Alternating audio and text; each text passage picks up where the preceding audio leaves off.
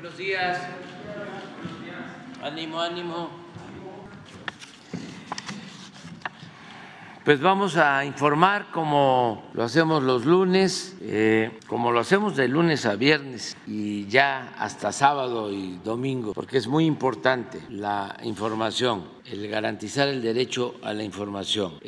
Vamos a comenzar en esta ocasión informando sobre lo acontecido en Guerrero, esta tragedia, y informar lo que se está haciendo. Antes que nada, a nuestro pésame a quienes perdieron la vida, a familiares y a toda la gente de Acapulco que fue afectada. Hemos estado ayudando y vamos a seguir ayudando, y lo he dicho, y se va a convertir este ideal en realidad. Vamos a poner de pie a Acapulco y a su pueblo lo más pronto posible. Ya estamos trabajando en eso y se está avanzando mucho.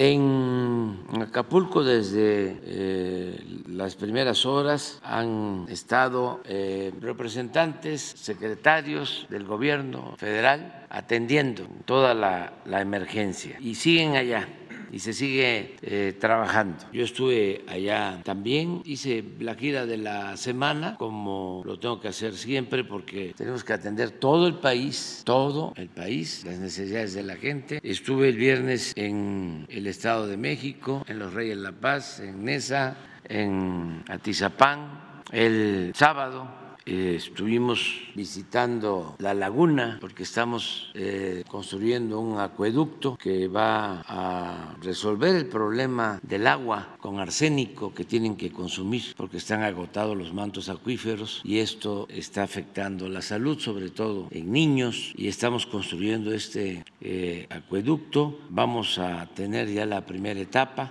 vamos a empezar a llevar agua superficial, no contaminada, a Torreón, a Gómez Palacio, a Lerdo, 1,000 litros por segundo, y vamos a ir aumentando cada vez más el abasto de agua para cubrir 9 municipios de La Laguna, 5 de Durango y 4 de Coahuila. Eso hicimos el sábado. La primera etapa la vamos a inaugurar en diciembre. Estuvimos supervisando todas las obras, una potabilizadora, ya se tiene el tendido de los tubos y vamos avanzando. Luego, el sábado fuimos a Monterrey, básicamente a Cadereyta, y ahí evaluamos el trabajo del acueducto del Cuchillo 2. Exactamente el 13 de septiembre iniciamos el abasto de agua con esta obra que se realizó. Está en proceso, pero ya se tiene lo principal, que es la tubería, más de 80 kilómetros de acueducto. Se inauguró la primera etapa el día 13 de septiembre y empezaron a llegar 1,000 litros por segundo a Monterrey, y el sábado ya son 2,200 litros por segundo, y en diciembre, antes de que termine el año, van a ser 5,000 litros por segundo. Ya con eso, en el caso de Monterrey y la zona conurbada, no van a padecer, como sucedió el año pasado, de falta de agua. Esto lo estamos haciendo en coordinación con el gobierno del estado de Nuevo León. Entonces se va avanzando. Ayer domingo también fui a la presa El Zapotillo, en los altos de Jalisco. Lo mismo, se está avanzando en la presa, se está tendiendo un acueducto para llevar agua a Guadalajara. En diciembre vamos a empezar ya a abastecer con 1,000 litros por segundo desde Zapotillo a Guadalajara, y a más tardar en febrero aumentamos a 3,000 litros por segundo. Con eso va a haber agua suficiente en Guadalajara y en toda la zona conurbada, en Zapopan y en otros municipios de Guadalajara. Esta obra también se está haciendo con el gobierno de Jalisco, en coordinación con el gobernador Enrique Alfaro. Y ayer también pues me trasladé a Acapulco, hice un recorrido por todo Acapulco, sobrevolé, estuvimos pues en los centros de abasto, vamos avanzando, hicimos una reunión de evaluación en la base naval, y ahora les vamos a informar de cómo vamos, cómo se está trabajando. Voy a hacer algunas las observaciones. Bueno, nada más decirles que hoy va también una comisión de la Secretaría de Hacienda, del SAT, va el director de Nacional Financiera, el director de Banobras, y van a tener reunión con dueños de hoteles, de restaurantes, de comercios, para ayudar a que pronto se restablezca la actividad económica y pongamos de pie Acapulco. Se está trabajando, yo diría que bastante bien y de manera organizada, y bueno, vamos a seguir atendiendo. Si les parece, vamos a que nos informe la gobernadora de Guerrero, Evelyn Salgado, cómo estamos, cómo amanecimos en Acapulco. Evelyn, te escuchamos. Te escuchamos, Evelyn. A ver, no, está ahorita. Bueno, vamos a ver si está Ariana. Sí, Ariana, ¿cómo van avanzando en la visita a las casas? ¿Cómo va el censo que se está haciendo con la gente? ¿Cuántos promotores, servidores de la nación están ayudando? Buenos días, presidente. En este momento la brigada se integra por 618 servidoras de la nación. Ya han arribado aquí a Acapulco de 26 estados de la República.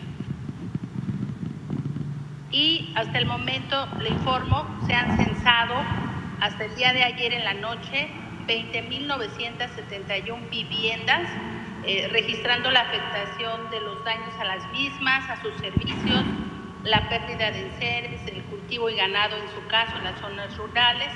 Asimismo, también registramos a los pequeños y medianos comercios, evaluando sus daños como pérdida total, grave, medio o bajo, de los municipios de Acapulco y Coyuca de Benítez. Ese es el informe, presidente.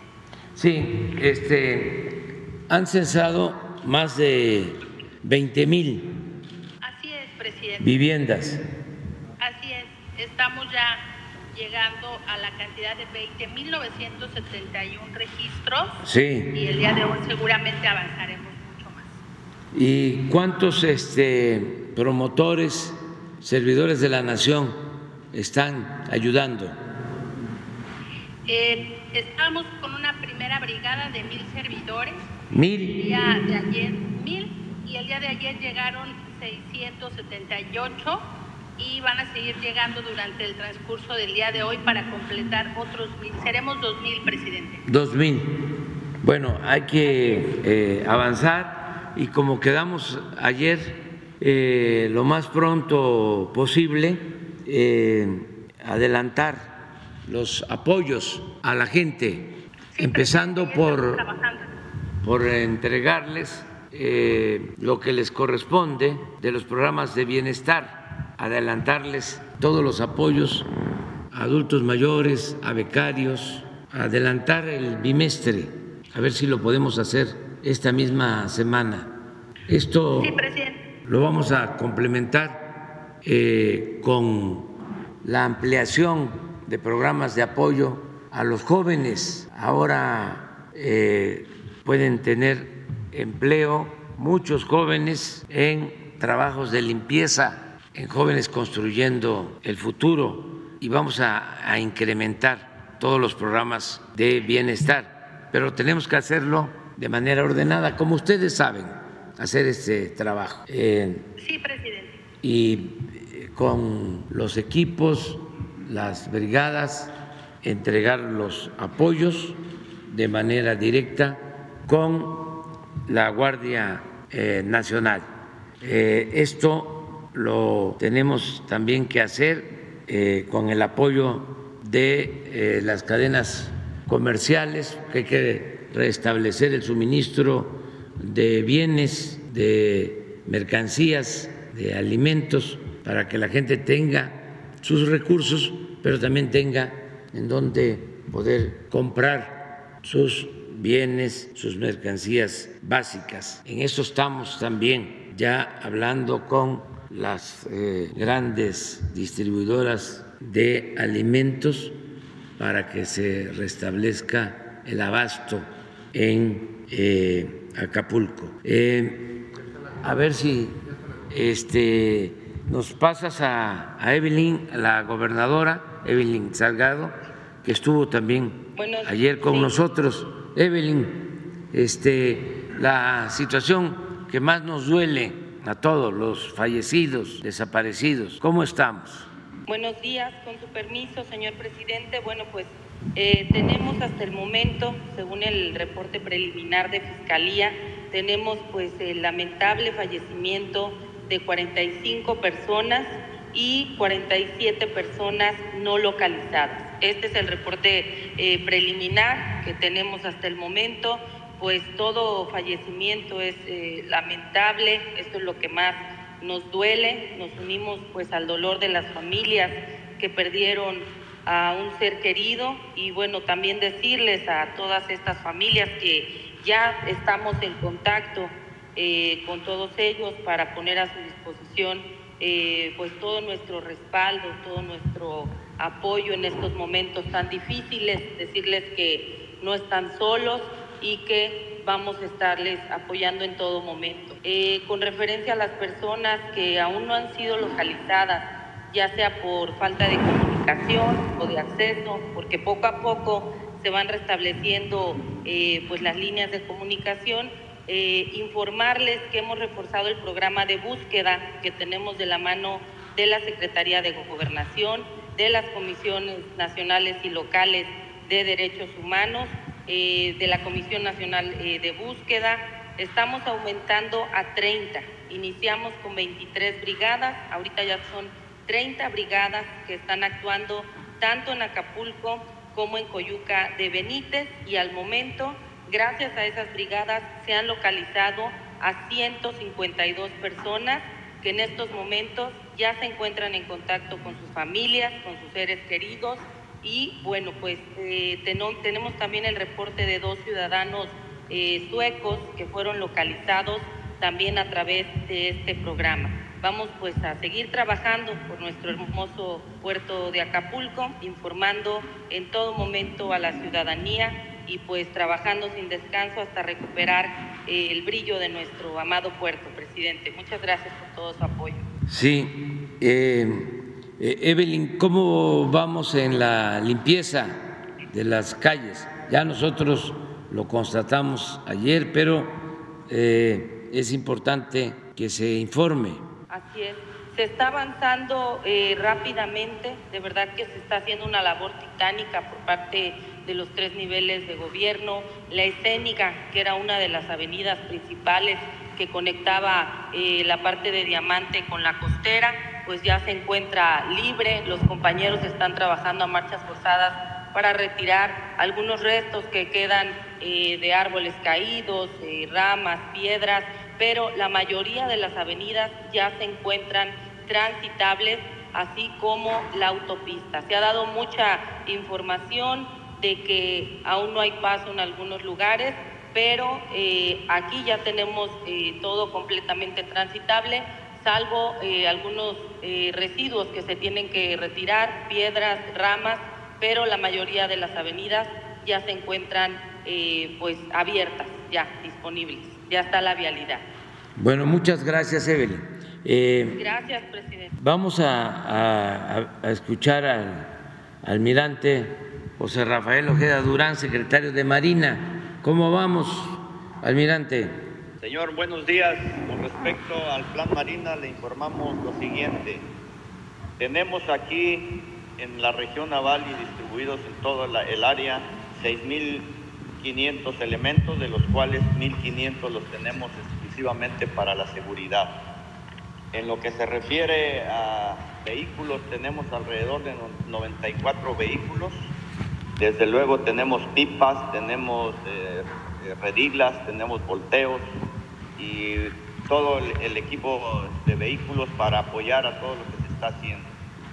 También tenemos 7 helicópteros que están haciendo diferentes acciones, tenemos 3 buques que están apoyando, igualmente tenemos 2 tortilladoras, 4 cocinas móviles, tenemos 5 plantas potabilizadoras y 3 plantas de energía eléctrica.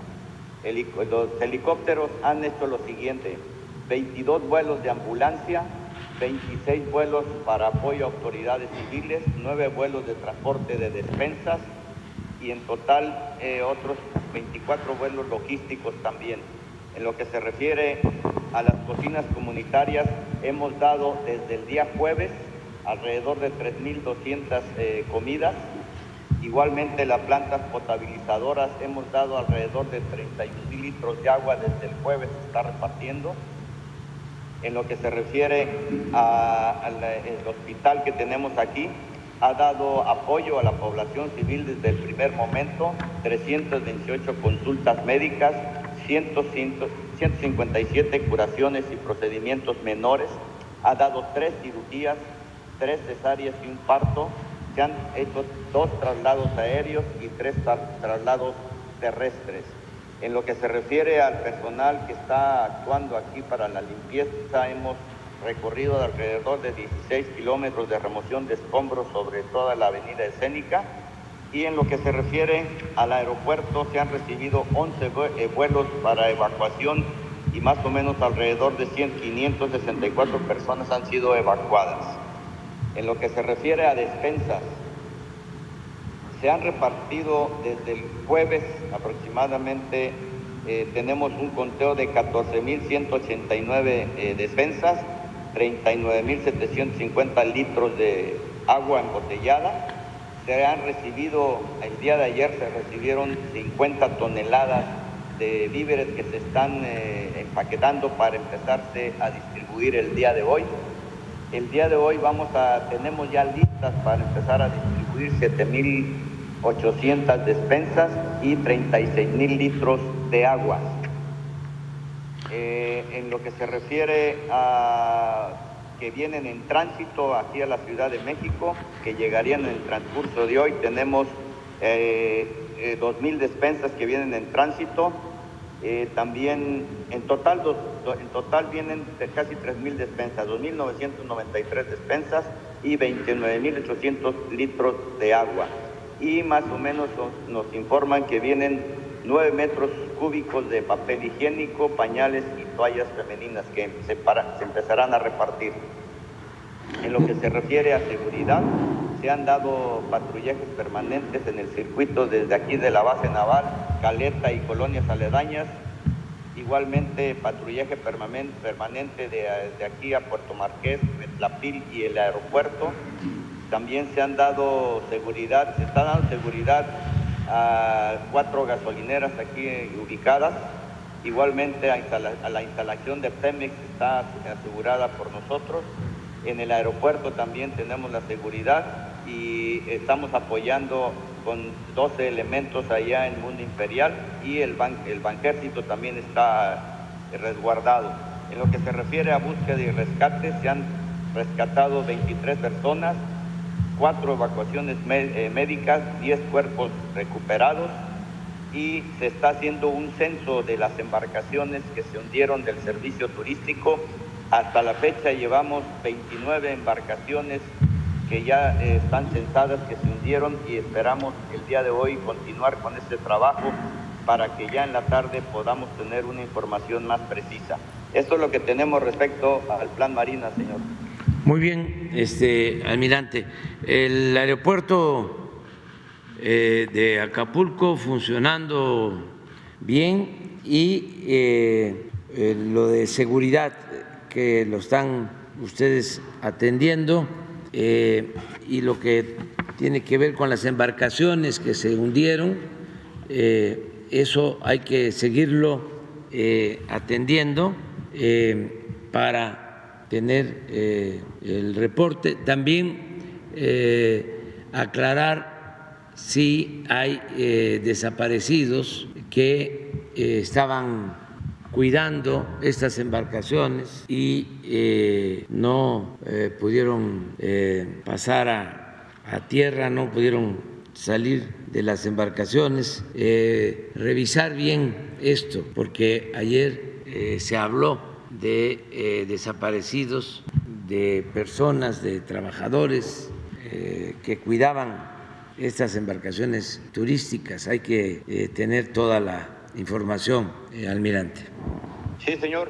El día de hoy, como a esto de las 10, 11 de la mañana, va a arribar un barco que tiene una grúa para levantar embarcaciones.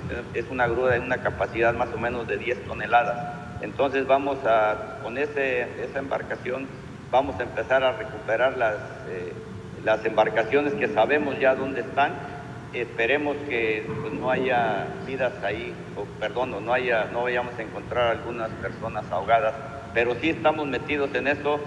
La idea es de dar un barrido por toda la costera. Ya tenemos comunicación con las personas que se nos han acercado para darles ese apoyo, y en el transcurso de hoy en la mañana que llegue ese barco vamos a empezar a recuperar las embarcaciones y ya iremos informando. Muchas gracias. El aeropuerto ya está al control, señor. Ya está operando, digamos que hasta cierto punto normal. Únicamente le falta la energía, que según Comisión Federal llega pasado mañana. Ya está restablecido al 100% la energía del aeropuerto y ya pudiera hacer operaciones nocturnas. Muy bien. ¿Cómo está la evacuación de turistas? Hasta ahorita ya no tenemos turistas que se estén evacuando. Desde el día de ayer se evacuaron los últimos. De todos modos, los vuelos llegan. Hoy van a llegar alrededor de 6 vuelos comerciales y ellos están a disposición de poder evacuar los que quieran presentarse al aeropuerto. Ya se coordinó con el municipio y con el gobierno del estado. Ellos están informando a la sociedad que aquellos que se quieran ir en estos vuelos lo pueden hacer. Hasta ahorita en la mañana que empiecen a llegar los vuelos, esperemos que algunas personas lleguen al aeropuerto para poder salir si es que ellos lo desean. Pero hasta el día de hoy creo que es el único día que van a estar haciendo esos servicios las líneas aéreas, pero están ya comunicados los que quieran salir vía aérea de aquí del aeropuerto. Muy bien, almirante. General Luis Crescencio Sandoval, secretario de la Defensa, ¿cómo va el plan de N3? Buenos días, señor presidente. Para informar sobre la distribución de despensas, se han hecho llegar a la población 34.954 despensas y 83.572 litros de agua. El centro de acopio Mundo Imperial tiene para el trabajo de hoy en la mañana 13.553 despensas para distribuir, así como 180.853 litros de agua. También en el centro se encuentran 15 toneladas de diversos alimentos que se están organizando para poder entregarlas como despensas. Y el día de hoy continuarán los vuelos para hacernos llegar más despensas y más agua para distribuir a la población. En cuanto a cocinas y comedores comunitarios, tenemos 2 cocinas y 5 comedores que han estado atendiendo a diferentes colonias. Hemos distribuido 14.902 raciones calientes. A partir de hoy estarán funcionando 5 comedores más, para hacer un total de 10 en el área, más las 2 cocinas.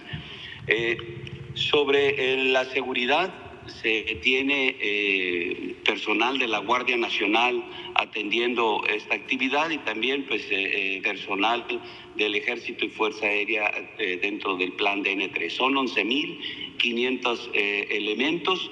La Guardia Nacional ya se cuenta o está realizando el patrullaje nocturno. Ya tomó la seguridad de 78 estaciones de gasolina, también 5 bodegas, 5 grandes bodegas, la central de abastos, 10 centros comerciales. Esto tiene como finalidad el poder generar esa seguridad en estas áreas para poder reactivar la cadena de suministros hacia la población por parte de estas bodegas. Sobre la limpieza de avenidas que ha hecho el personal aplicando el plan de N3, de la venta hasta la Diana, y sobre la costera, a partir de Icacos hasta Pie de la Cuesta, llevamos un 78%. Solamente faltan 8.6 kilómetros para cumplir esta meta, principalmente hacia Pie de la Cuesta. Es lo que nos falta por limpiar para poder tener un movimiento pues muy ágil en todas las principales avenidas. También el día de ayer se trasladaron 3 recién nacidos en aviones de la Fuerza Aérea Mexicana hacia la Ciudad de México. Esto es lo que tenemos por parte del plan de N3, señor presidente. Muy bien. ¿Cómo vamos con la seguridad? En la seguridad, señor presidente, ya desde la Guardia está haciendo, como mencionaba, el patrullaje nocturno en las principales avenidas, en las colonias también está con filtros de seguridad, está también haciendo el acompañamiento de todos los personas que traen a través de trailers o grandes cantidades de abastecimientos, también los acompaña hacia el mundo imperial. Entonces se va recobrando la seguridad, está teniendo mayor participación la Guardia. Durante el día de hoy estarán incorporándose más personal de la Guardia que fue relevado de sus responsabilidades en otros estados por parte del Ejército, y se incorporarán a coadyuvar en el ámbito de la seguridad aquí en Acapulco, señor presidente. Muy bien, hay que mantener las cocinas, las que vimos ayer en Renacimiento, en las colonias populares, ampliarlas. Esto ayuda mucho. Lo del agua, que no nos falte el agua, lo que se acordó, el plan de ustedes de los tinacos, de tener acopio de tinacos suficientes para con pipas tener agua en toda la ciudad. Ese plan es muy importante, más lo que se está entregando de agua potabilizada. Seguirlo haciendo y agradecerle mucho a la gente de Acapulco que están ayudando de las colonias, porque les consta que se les está atendiendo y que si trabajamos de manera conjunta, en forma organizada, con orden, vamos a poder avanzar más rápido y ayudar mucho más de lo que ya estamos haciendo. Ya les consta de que están visitando sus domicilios, ya les consta de cómo están pasando helicópteros, cargando los postes de luz, y muy pronto vamos a restablecer el servicio eléctrico y no va a faltar la gasolina. Hoy en la madrugada ya llegó un buque con gasolina, con diésel, Acapulco, un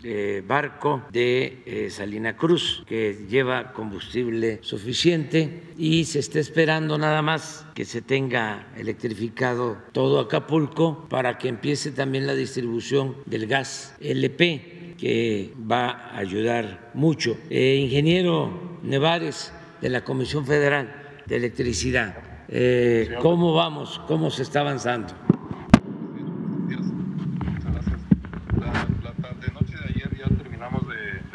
Las subestaciones eléctricas aquí en el área urbana de Acapulco, la subestación Acapulco, Renacimiento, Adolfo Ruiz Cortines, Lomas del Mar, Costa Azul, que alimentan parte importante del área urbana, suburbana. Renacimiento es como la más popular, la más habitada. Ahí estamos ahorita realizando avances al orden del 65%. Ya en global, y la área de Acapulco, el municipio de Acapulco, sobre el 40%, señor presidente. Estamos trabajando el día de hoy, ya terminamos como sea la reconfiguración de la red de subtransmisión, y con ella estamos ya iniciando la toma de carga por los circuitos que corren por las calles. En este sentido, estaremos hoy en la noche al cierre del día sobre el 90% de electrificación ya completa en el área de Acapulco. Tomamos esta madrugada la planta potabilizadora de Cayaco, ya en conjunto con los pozos de Reni. Hay condiciones para que el sistema de aguas pueda abastecer a la ciudad. Y también ya energizamos en la noche, ya tarde de ayer, la central telefónica de Telmex, con lo que nos dicen que ya no van a estar teniendo problemas para restablecer las comunicaciones. Tenemos restablecidas 19 líneas de subtransmisión, 21 subestaciones de las 30, hoy deberemos de meter 6 más. Y en circuitos de distribución, de los 155 dañados, tenemos prácticamente ya 95 restablecidos y estamos trabajando en los demás. Las líneas de transmisión las estamos recuperando, los postes de 10,000 dañados, llevamos 3,570, el día de hoy andaremos duplicando esa cantidad con el despliegue de recursos y trabajando básicamente hoy para recuperar la subestación Garita, Mozimba y Playas. Ya hicimos pruebas en ellas a través de media tensión y hoy en la tarde-noche que rescatemos algunas estructuras de alta tensión deberemos recuperarla y con eso incorporar una cantidad importante de clientes, con lo que le comentamos que llegaremos al 90% y mañana terminamos todo. Ahí las estructuras van muy bien, reforzamos con más equipo, con más grúas, como usted lo comenta, hay áreas inaccesibles por tierra, estamos subiendo los postes en helicóptero, muy bien coordinado el espacio aéreo con Marina, con Defensa, y el día de hoy en la noche esperamos estarle informando lo que le estoy comentando, señor presidente. Muchas gracias.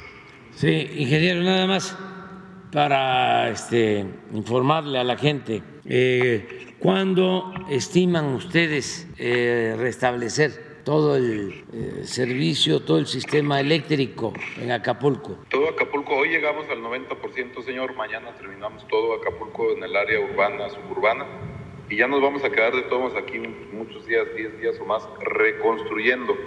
Como ustedes se sabe, primero entramos, restablecemos, reenergizamos a nivel, en muchos casos, provisional, pero con energía, y nos quedamos reconstruyendo ya con calma, con toda la gente con servicio. Mañana será día definitivo y mañana le estaremos informando ya el 100% de la ciudad de Acapulco restablecido de energía eléctrica. Bueno, le invitamos a usted y al licenciado Bartlett el miércoles en la mañana aquí, para que nos informen que ya está electrificado Acapulco. Eso es lo que sería una hazaña, lo que demostraría lo que son los trabajadores electricistas, sus directivos, lo que somos los mexicanos, todos los mexicanos. Entonces, nos vemos acá el lunes en la mañana para el informe. Venga usted, invitamos también al licenciado. Perdón, el miércoles en la mañana invitamos también al licenciado Bartlett y venga usted a informarnos. De todas formas, de todas maneras, yo voy a estar mañana por allá, pero ya no cambia el compromiso. Nos vemos acá el lunes. Muchas gracias, señora. El esfuerzo de los trabajadores, 2,600 compañeros y compañeras están metidos de lleno desde el primer momento y entregados, como usted lo comenta. Gracias por reconocerlo y estamos a sus órdenes. Nos vemos mañana y el miércoles. Le informo al señor Bartlett. Muy bien, ingeniero. Pues aquí está el licenciado Jorge Nuño de Comunicaciones, a ver que nos diga cómo vamos. Y con esto cerramos el informe sobre Acapulco. Gracias, presidente. Con su permiso, buenos días a todos. Tuvimos varias afectaciones principalmente en la autopista México-Acapulco, en la cual tuvimos una interrupción en el kilómetro 360, así como en los kilómetros que están en el tramo de Chilpancingo hacia Acapulco en la Federal Libre y en el libramiento norte libre y en el libramiento poniente de Acapulco. Ahorita tuvimos ya paso por la autopista, ya está libre. También comentar que las casetas de Paso Morelos, Palo Blanco y La Venta están funcionando libres también para darle celeridad al tránsito. Actualmente tenemos 23 puntos carreteros que estamos atendiendo. A la fecha tenemos 4 puntos que ya cuentan con circulación ya restablecida, incluyendo el libramiento poniente de Acapulco, con lo cual ya queda conectada la parte de Zihuatanejo hacia la Costa Chica. Lo único que le pediríamos a los usuarios es que circulen con extrema precaución, pues ahorita estamos a nivel de terracerías y tendrías que bajar la velocidad y circular con muchísima precaución ahí. Los 19 restantes estarán atendidos hacia el 31 de este mes. Ahí tenemos 6 cuadrillas y 48 unidades de maquinarias para poder atender la emergencia. En la siguiente lámina están avances en 3 puntos de los que ya tenemos paso: es la carretera Chilpancingo-Acapulco, el libramiento norte de Acapulco, así como la autopista Chilpancingo-Acapulco. La Secretaría, Presidente, estará atenta para cualquier otro reparación que tengamos que hacer en cualquiera de las carreteras federales, libres y autopistas. Eso es cuanto, Presidente. Muy bien. Pues ahora sí. Fallecidos. Ayer ustedes como Gobierno de México notificaban 48 fallecidos y escuchamos a la gobernadora informar de 45. ¿Cuál es la cifra? A ver, Evelyn, ¿estás escuchando? Ya no. En un momento más, ¿sí? Son diferentes.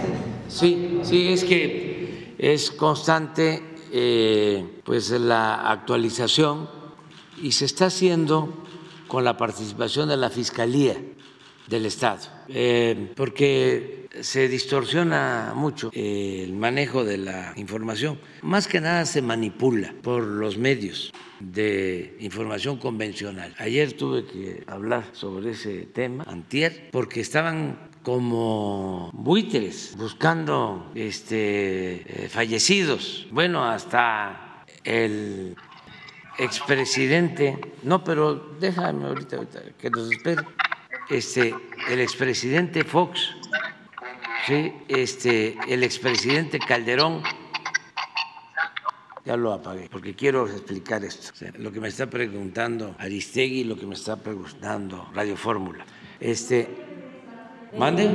Yo soy MBS, no soy Aristegui, y el día de ayer el documento fue del Gobierno de México. Sí, ahora lo vamos a aclarar. Pero estoy hablando de la actitud tan vil de la mayoría de los medios de información, que son de manipulación. Como tienen problemas con nosotros, porque ya no pueden robar como antes, los dueños de los medios están queriendo aprovecharse de la desgracia, de esta tragedia, para sacar algún provecho.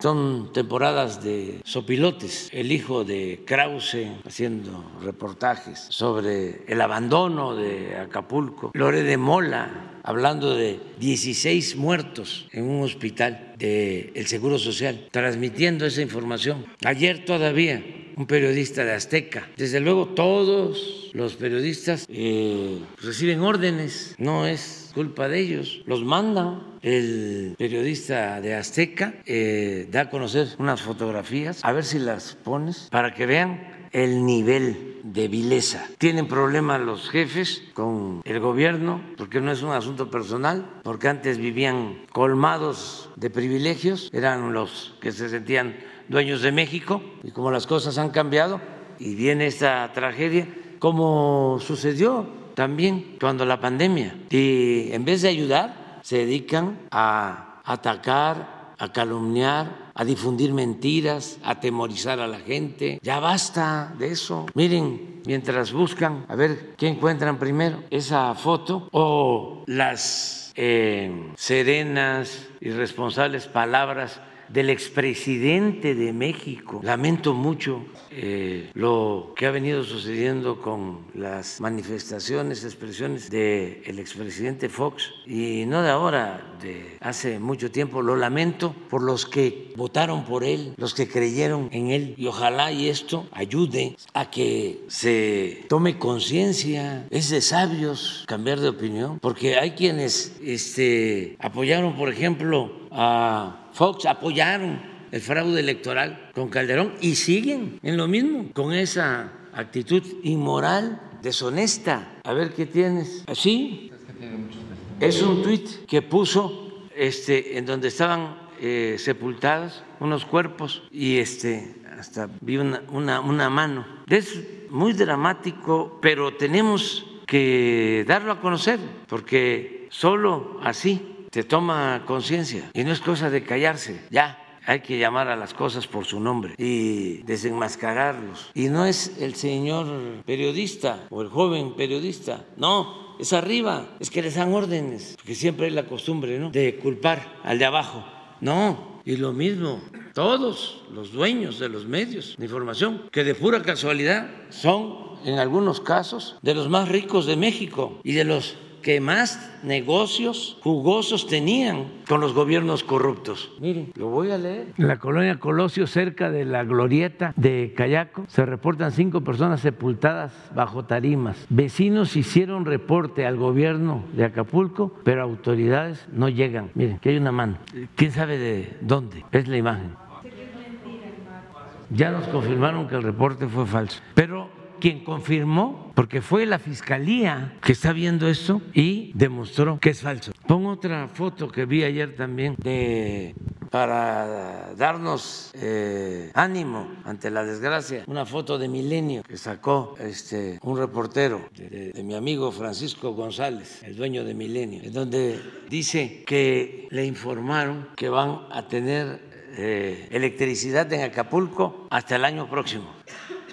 Ahí está, miren esto. Trabajadores de la Comisión Federal de Electricidad estiman restablecer servicio eléctrico en Acapulco hasta enero del 24. Y la foto. Es que esto es como las clases del maestro Froylán López Narváez en la Facultad de Comunicación, de la Facultad de Ciencias Políticas. Sí, pero es la carrera de comunicación social en la Facultad de Ciencias Políticas. Esto ayuda más. Claro que se volvería a morir el maestro Froilán. No le tocó ver todo esto. Ahora pon a Fox.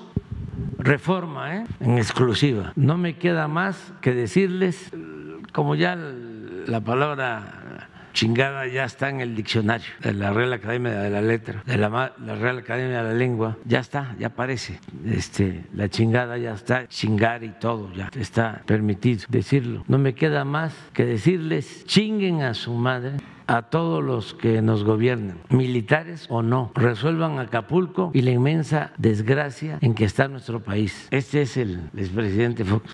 Pero ahora sí, vamos a que nos dé la información sobre desaparecidos y fallecidos. A ver si está ahí la gobernadora. De todas maneras, no se oculta nada de información. Gracias. Evelyn. Sí, aquí estoy, presidente. Adelante. ¿Por qué no nos aclaras sobre los datos de fallecidos y desaparecidos o no localizados? Sí. Aquí está, de hecho, conmigo la fiscal. Son datos corroborados por la fiscalía. Hasta el momento, repito, como cifra preliminar, son 45 decesos y 47 personas no localizadas. A ver, ¿por qué no Aquí está la fiscal. ¿Por qué no nos explica más la fiscal? Sí, claro que sí, presidente. Adelante, maestra Sandra Luz. Buenos días, señor presidente. Con su permiso. Efectivamente, como lo ha mencionado la señora gobernadora, confirmados en CEMEFO tenemos 45 cuerpos, de los cuales se han entregado a sus familias 16. Y tenemos 47 personas no localizadas que han entregado su prueba de genética, señor presidente. Todo esto está debidamente documentado legalmente y es la información verídica real hasta el día de hoy, demostrable.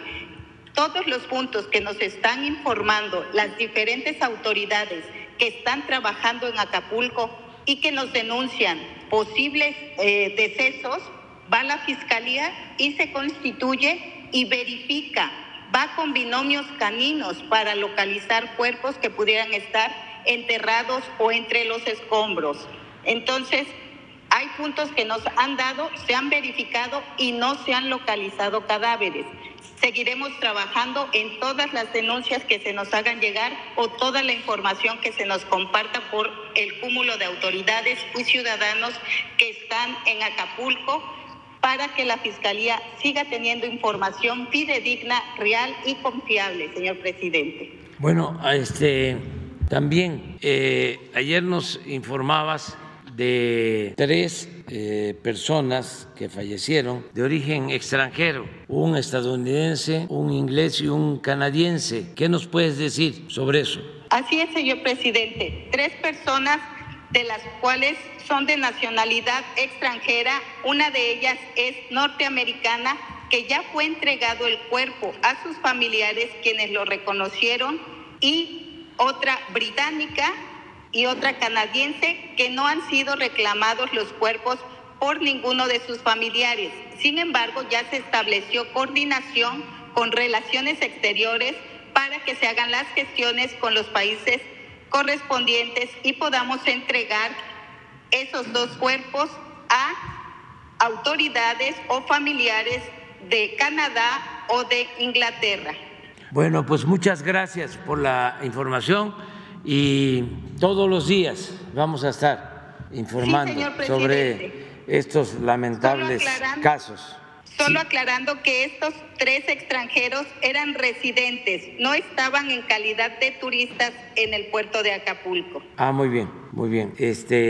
Vamos a estar informando diario, porque esa es la mejor medida, desde luego, para tener tranquilos a los familiares, a amigos, a los que están preocupados porque no encuentran a las personas desaparecidas o no están localizados, y hay que ir aclarando todo eso. Y también nos ayuda mucho, porque acabamos ahora de dar a conocer cómo nuestros opositores, adversarios, que están muy enojados y son como odiadores, están haciendo todo para sacar provecho de la desgracia.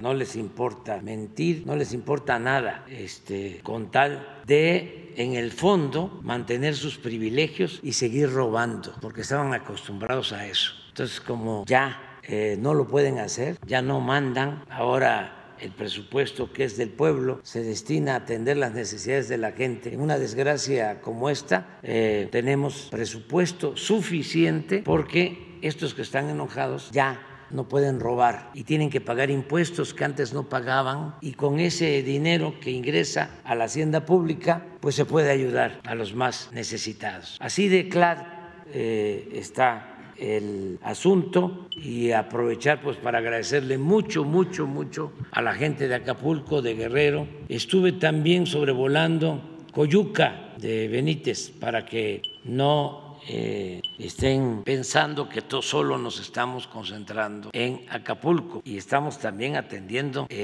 Acapulco, el municipio de Acapulco, la parte rural. Vamos a atender a toda la población afectada, y lo vamos a hacer lo más pronto posible. Lo estamos haciendo ya con prontitud, y vamos a seguir avanzando. Pues muchísimas gracias, muchas gracias. A sus órdenes, señor presidente. Buenos días. Gracias. Miren, ahí ya están identificados. También ayer hablaban... No, a ver... No están todos, yo te lo contesto. ...que sacó ayer por la tarde el gobierno de México, en donde venía esta cifra que nos generó duda, por eso, de personas fallecidas y sobre todo las desaparecidas. Hoy son más de 40. Ayer se señalaba en ese comunicado oficial del gobierno de México que hay 10 extranjeros no localizados. No sé si están dentro de la cifra. Es la relación de las embajadas, incluso son más, pero es que no se han dado a conocer los que ya están de regreso, pero los que se sabe que perdieron la vida son 3. Sí, pero todas las embajadas enviaron listas de las personas que estaban en Acapulco, y se está haciendo una revisión, y muchos se están reportando ya. Como había falta de comunicación, se está actualizando la lista, y lo vamos a seguir haciendo. Muy bien. Ahora vamos, si les parece, ¿no hay otro tema sobre esto? Digo, otra pregunta. Empezamos, seguimos. ¿Mande? Sí, es que para entender mejor, es hasta que la Fiscalía, Ministerio Público, lo constata, es cuando se da el número de fallecidos. Exacto. Puede ser que se sepa de otros, pero no se ha hecho la diligencia judicial. Y lo que queremos es hacerlo así, pero va a ir dándose a conocer. 48 y que la Fiscalía todavía no lo documenta. Puede ser. Pero lo que tiene la Fiscalía comprobado es el dato que se dio. Sí, diario, pero que se tenga la confianza que la tiene la gente. Quien no tiene confianza en nosotros son, por ejemplo, los del Reforma. No tú, sino Junco y Zamarripa, que son iguales. Pero tú no. Que nos tenga confianza la gente de que no vamos a ocultar absolutamente nada. Que no somos iguales a los corruptos de antes. ¿Va a funcionar el puente aéreo? Está abierto los dos aeropuertos, tanto el aeropuerto de Acapulco, tanto como el aeropuerto de Pie de la Cuesta, los dos. ¿Pero no tienen fecha para que se termine ese puente aéreo? No. Anoche ya empezó a probarse un sistema eléctrico en el aeropuerto de Pie de la Cuesta y una vez que se tenga electrificado todo Acapulco, ya hoy o mañana va a haber ya electrificación también en el aeropuerto de Acapulco para hacer vuelos nocturnos. Pues están abiertos completamente. ¿A qué hora va mañana, presidente? ¿A qué hora va mañana? Hoy en la tarde tengo una reunión de evaluación, mañana a las 4. Hoy va el equipo de Hacienda y de la Banca de Desarrollo y del SAT. Van a tener una reunión a las 12 del día en la base naval. No se les invita, ¿saben por qué? Porque así como ustedes quieren informar, pues es su trabajo, ¿no? Así también hay otros que no quieren informar, que lo que quieren es ir a provocar, a generar caos, a buscar la podrida. A eso los mandan. Entonces, no ayudan, estorban. Entonces, por eso, a lo mejor va a haber una conferencia de prensa ordenada, pero lo que nos importa es que se pongan de acuerdo los dueños de hoteles, de restaurantes, de comercio, los afectados, con quienes van a ayudar con créditos. Esta buena noticia de que las aseguradoras van a adelantar sin mucho trámite, sin mucha burocracia, sin mucho papeleo, el 40% para que se empiece ya la recuperación. Hay algo bueno también entre la desgracia, entre lo malo, es que las estructuras de los hoteles al parecer quedaron bien. Tienen que hacerse análisis, pruebas estructurales, pero no se cayeron, ningún hotel se cayó. Las estructuras de acero y de concreto se mantuvieron. ¿Qué fue lo que se destruyó? Pues vidrios, la tabla roca, los techos de plafones, todo eso. Pero ayuda mucho, ojalá, y esta hipótesis sea válida, porque si se tiene la estructura, se puede relativamente rápido reconstruir. Lo mismo en el caso de las viviendas. Las viviendas de concreto resistieron más. Todos los techos de lámina de zinc, lámina de cartón, las viviendas más humildes no resistieron, no aguantaron y hay que atenderlos. De inmediato lo estamos haciendo. Para eso es el censo. Se va casa por casa. Se constata cómo está la vivienda, se le deja un comprobante a cada familia y se llena un cuestionario para ver el estado en que está la vivienda. Si se requiere vivienda nueva, si se requiere la reconstrucción de la vivienda. También es muy importante el que podamos poner de pie los pequeños negocios familiares, las palapas, porque no quedó nada de eso. Pequeñas tiendas, embarcaciones para el turismo, ¿sí? En Acapulco, que eran pues una fuente de ingresos para muchos, el apoyo a los pescadores, en fin, estamos trabajando en ese propósito. Es un plan que tiene dos vertientes. Todo lo que es desarrollo social integral, bienestar integral, que es la alimentación, el trabajo, los ingresos, la vivienda, la salud, la educación, el transporte, todo lo que se requiere para regresar a la normalidad. Y por otro lado, que también es importante, el que empiecen a funcionar de nuevo los hoteles, los restaurantes, porque son fuentes de trabajo. Muchísima gente trabaja en hoteles, en restaurantes, en comercios, y es el propósito. Mucho a la gente que quiere ayudar a través de mensajes de WhatsApp. Hay grabaciones, hay una grabación de hecho que está proliferando mucho. El día de ayer lo estaban compartiendo en mensajería, donde se acusa directamente, y ya lo dijo usted, pero yo quisiera preguntarle, ¿qué le diría a la gente que se deja llevar o que duda? Porque además hay medios de desinformación, medios masivos que están replicando que el ejército les roba, que los prácticamente como si el ejército asaltara a los que llevan víveres y que no vayas, y meten una psicosis, incluso dice no donen. Me parece que eso puede ser hasta criminal. ¿Qué le diría a la gente que duda? Que no le tengan, que no le tengan confianza a esos mensajes. Es de gente muy perversa. Yo siempre he sostenido que el pensamiento conservador es un pensamiento hipócrita y corrupto. Son muy hipócritas, son muy corruptos y de malas entrañas, porque todo esto lo están creando ellos. Bueno, se atrevieron a poner en un mensaje de red social, no dones nada. Imagínense, no dones nada. Y eso que tú dices también, que el ejército, la Guardia Nacional se está robando las cosas. Me tocó ayer ver cómo están los de la Guardia Nacional, los marinos, los soldados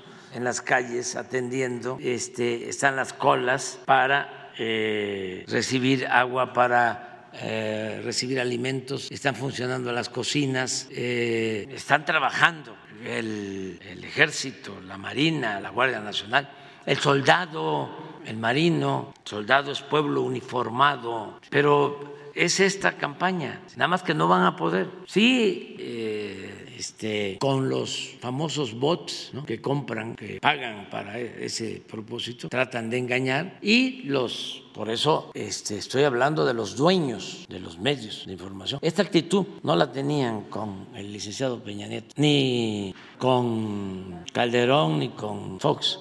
Están pensando que van a aprovechar la oportunidad. Y también, en el fondo, ¿qué quieren? Primero el coraje, ¿no? Quieren que nos vaya mal y que haya muchísimos muertos. Yo no quiero, porque es de mal gusto, pero estamos protegidos los mexicanos, benditos, nada más para que esta gente no tenga credibilidad, que cada vez se desconfíe más de ellos, porque no son confiables, es gente sin autoridad moral. Pero ¿ustedes creen que en Televisa, o en Azteca, o en Imevisión, o en Imagen, o en El Reforma, o en Milenio, van a hacer un reportaje y decir, nos fue bien, por lo que sea, por las razones que sea, o no nos fue tan mal? Porque cuando entró el huracán Katrina a Nueva Orleans, fueron 2,000 muertos, un huracán categoría 5. ¿Ustedes creen que eso lo dicen? ¿Lo han escuchado en la radio? Quienes me están escuchando a mí, ¿lo sabían? ¿Lo han escuchado en la radio? ¿Lo han escuchado en la televisión? ¿Han escuchado que con un huracán de categoría 4 menor a fallecieron 200 personas en Acapulco? No.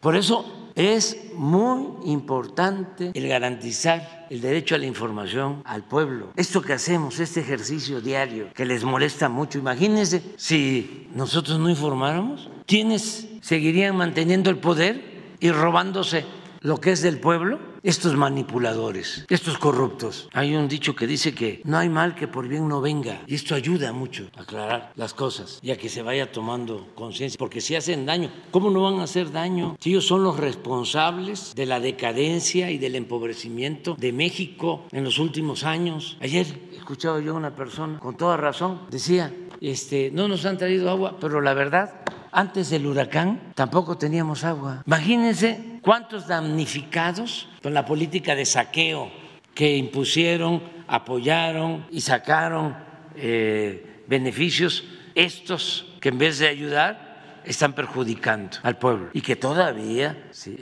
no quieren entender que ya son otros tiempos. ¿Cuántos damnificados?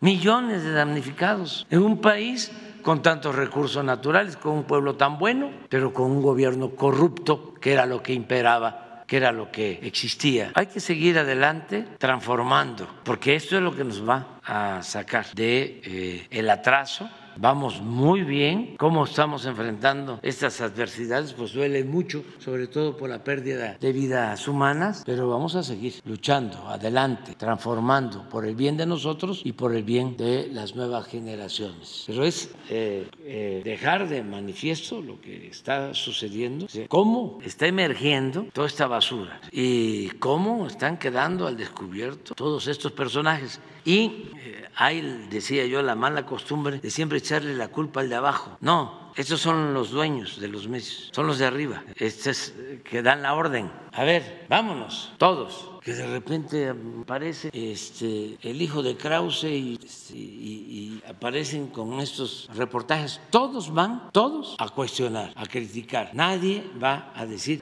se necesita esta ayuda, ir a ver cómo está el abasto de alimentos en los centros de abasto de la Secretaría de la Defensa. ¿Qué está haciendo Marina? No. A ver, me da muchísimo gusto que a los que entrevistan, muy poquitos, pero muy poquitos, hablan mal. Si la gente, además de su dolor, de su tragedia, estuviese en contra del gobierno, no, todo mundo estaría declarando, ¿sí?, en contra. Ahí agarran a una señora, a una persona, repiten en las redes la misma declaración. También eso sirve para que no se dejen manipular con las entrevistas, que digan la verdad, porque la verdad es la que nos va a hacer libres siempre, hablar con la verdad. ¿Cuándo podría empezar a operar el sector hotelero? A propósito de lo que dijo hace unos momentos, que las estructuras de concreto se robustecieron. ¿Y por qué se lo pregunto? Porque hace 2 días Alejandro Domínguez Aveleira, presidente de la Asociación de Hoteleros ahí en Acapulco, daba un pronóstico quizá un poco precipitado. Decía que el sector hotelero podría empezar a operar en Acapulco hasta el 2025. Con esta información que ustedes tienen, podría ser, sé que es quizá temprano para decirlo, pero ¿cuál es el objetivo en este plan que no, lo más pronto posible, lo más pronto posible. Nosotros sabemos trabajar para hacer las cosas bien y rápido, y contamos con el apoyo de las Fuerzas Armadas y con servidores públicos civiles muy responsables. Eso de que hay 1.500 promotores, servidores de la nación, y van a ser 2.000, son de los mejores cuadros, de la gente con más mística, con más ideales, con más principios, de los que trabajan casa por casa, ¿sí?, que se llevan sus mochilas y duermen en campamentos porque le tienen amor al pueblo. Ese es nuestro movimiento. Y lo mismo en el caso de la construcción. ¿Qué no hicimos el aeropuerto Felipe Ángeles en 2 años? ¿Qué no vamos a hacer el Tren Maya en 5 años? ¿Qué no vamos a poder levantar Acapulco en muy poco tiempo? ¡Claro! ¿Este año? No quiero yo, no. Decir que vamos a poner de pie Acapulco. Me canso, ganso. Ya. La duda nada más no es hasta el 2025. Ahora sí. Vamos.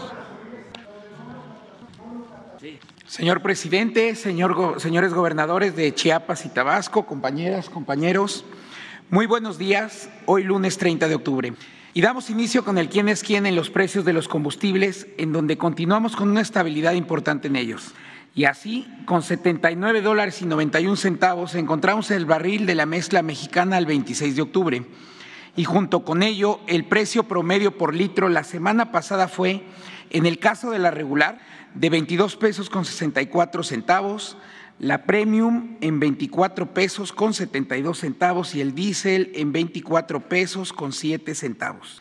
En cuanto a los incentivos fiscales para la próxima semana, tenemos que En el caso de la regular será de 23.2%, de 50.7% en el caso del diésel y una vez más la gasolina premium con 0% de incentivo fiscal. Es importante esta estrategia que se ha venido implementando para mantener estables y siempre por debajo de la inflación los precios de estas gasolinas. Sin embargo, seguimos teniendo entre las más caras y con mayores indicadores de ganancia a Chevron, a Redco y otra vez Petroseven. Y aliadas de los consumidores tenemos en esta ocasión a Total, BP y ExxonMobil. Esto entre los días del 16 al 22 de octubre. Y ahora vamos por regiones. En este mismo periodo, en Saltillo, Coahuila, servicio El Toreo con franquicia de Petroseven, nuevamente, y con $3.30 de ganancia, ofreció el litro en $24.35, una diferencia de casi $3 por arriba de franquicia Pemex, que por ejemplo en Mérida, Yucatán, en servicio El Roble, en la carretera México Progreso, ofreció el litro en $21.50 y únicamente 15 centavos de ganancia. En el caso de la gasolina premium, Corpogas, en Cancún, Quintana Roo, con un margen de ganancia de $2.73, ofertó el litro en $25.42. Y en contraste, franquicia Pemex, en Celaya, Guanajuato, ahí en la avenida Irrigación, ofreció el litro de premium en $23.99 y también únicamente con 15 centavos de utilidad. Franquicia Pemex, venta de Carpio en Ecatepec, Estado de México, la semana pasada dio el litro de diésel a $25.03, llevándose $2.18 de ganancia, pero también franquicia Pemex en Buenaventura, Chihuahua, pero con solamente 15 centavos de ganancia, tuvo el litro en $24.46, muy por debajo del margen más elevado en la semana pasada. Se atendieron 311 denuncias y nuestro equipo de verificadores realizó 377 verificaciones y visitas de constatación, y solamente 2 estaciones presentaron irregularidades por dar litros incompletos. Como es costumbre, no dejamos de hacer el monitoreo permanente en los servicios sanitarios para que los consumidores y las consumidoras tengan un mejor servicio al momento de ir a cargar gasolina. Y pasando ahora al gas LP, tenemos que al 25 de octubre el precio de referencia internacional, ya convertido a pesos, se ubicó en $20.77 por kilogramo y $11.25 por litro. Una importante diferencia en favor de los consumidores cuando vemos que en la misma fecha el precio promedio nacional fue de $17.68 por kilo y $9.56 por litro, considerando todas las regiones determinadas por la CRE. Las visitas y verificaciones que realizamos para garantizar que los precios máximos autorizados se respeten fueron en esta ocasión 900, de las cuales solamente una se negó a que ingresáramos. Esto sucedió en Texcoco, Estado de México. Particularmente en el caso del gas estacionario, en estados como México, Michoacán, Jalisco, Guerrero y Sinaloa, pero sobre todo en Tamaulipas, los permisionarios ofrecieron precios igual o por debajo de los máximos en sus respectivas regiones, como por ejemplo Termogas en San Fernando, allá en Tamaulipas, a $9.02 por litro. Y en el caso del gas en cilindro, Gas de Ameca en Cocula, Jalisco, ofreció el kilo en $17.65, 52 centavos por debajo del precio máximo en su región. Y así tenemos también casos muy similares tanto en Guerrero, México, Guanajuato, San Luis Potosí y Puebla. Además de la negativa de verificación que ya les mencioné, no hubo más inmovilizaciones ni de vehículos, ni de instrumentos o básculas, excepto 2 cilindros hallados en algunos de los lotes por condiciones de seguridad, los mismos que fueron retirados. Y ahora bien, pasamos también a la canasta básica y tenemos que ya desde hace al menos 13 semanas se presenta una estabilidad sostenida frente al comportamiento del Índice Nacional de Precios al Consumidor en el rubro de alimentos, sin dejar de lado que la inflación sigue cediendo. Vamos bien y aquí los datos. Por ejemplo, en la zona centro tenemos una vez más a Walmart Express, aquí en Avenida Toluca, cerca de San Ángel, en Álvaro Obregón, con un precio por canasta de $1,025.40, frente a Chedraui en Toluca, Estado de México, que la ofreció únicamente en $775.20. Chedraui no se deja y sigue dando la batalla con muy buenos precios, hay que decirlo. Y por ejemplo, en la zona centro-norte, en Aguascalientes, Walmart en Plaza Galerías en 1,005 pesos con 80 centavos. Sin duda también haciendo un esfuerzo importante, manteniéndose debajo de la franja de 1,039 pesos. Pero tenemos una vez más a Soriana Hiper Zapata en Culiacán, Sinaloa, particularmente en ese establecimiento, con el paquete a 823 pesos con 4 centavos. Y más al norte, en Casa Ley, en Boulevard Quino, en Hermosillo, Sonora, con la canasta en 1,007 pesos con 20 centavos, ya con 2 semanas al hilo. Y bajando más sus precios, Mercado Soriana La Sierra, en Chihuahua, capital, en 786 pesos con 30 centavos. Y muchas gracias también, debemos decirlo, a Soriana, que resalta su esfuerzo junto con Bodega Aurrerá y Chedraui, entre otros, como algunas centrales de abasto en la Ciudad de México. Finalmente, en el sur tenemos a Walmart Universidad en Centro Tabasco, con 1,013 pesos con 30 centavos por canasta, y Chedraui Orizaba, ya en Veracruz, ofreciendo a tan solo 773 pesos con 80 centavos por esta canasta básica. Agradecemos en verdad el esfuerzo que están realizando en favor de las y los consumidores, pero también sabemos del esfuerzo que, particularmente en el estado de Guerrero, estas cadenas han estado realizando, y lo hemos monitoreado con nuestros encuestadores de quienes tienen los precios, especialmente en las zonas aledañas a Acapulco y a la capital, en Chilpancingo, por lo que también debemos de hacer un llamado para que continúen, como lo han hecho, reabasteciendo sus tiendas y que sigan manteniendo los precios estables, acordes al compromiso que se ha hecho desde el año pasado con este Gobierno de México. Muchísimas gracias, esto es todo. Muy buenos días a todas y a todos. Quiero empezar diciendo que el proyecto integral Tren Maya también se solidariza con el estado de Guerrero, en particular con lo que está sucediendo como consecuencia del huracán. Y el día de hoy nos vamos a enfocar también para informarles a ustedes lo de el avance del tramo 1, el tramo 1 del Tren Maya, que recorre 226 kilómetros a través de 7 municipios de los estados de Chiapas, Tabasco y Campeche, y que beneficia a una población aproximada de 397,000 personas, de acuerdo con cifras del INEGI. Pasa por 6 estaciones que corren de Palenque a Escárcega y cuenta también con una base de mantenimiento para las vías en Tenosique, Tabasco, y unos talleres y cocheras en Escárcega para el mantenimiento de los trenes. La siguiente, por favor. El proyecto integral considera también la construcción de instalaciones de carga. Esas instalaciones de carga en este tramo incluye el patio de intercambio de transferencia de carga en Palenque, que nos permite la unión con el corredor interoceánico del Istmo de Tehuantepec y que nos va a permitir trasladar mercancías desde los puertos de Salina Cruz y de Coatzacoalcos hacia la península de Yucatán.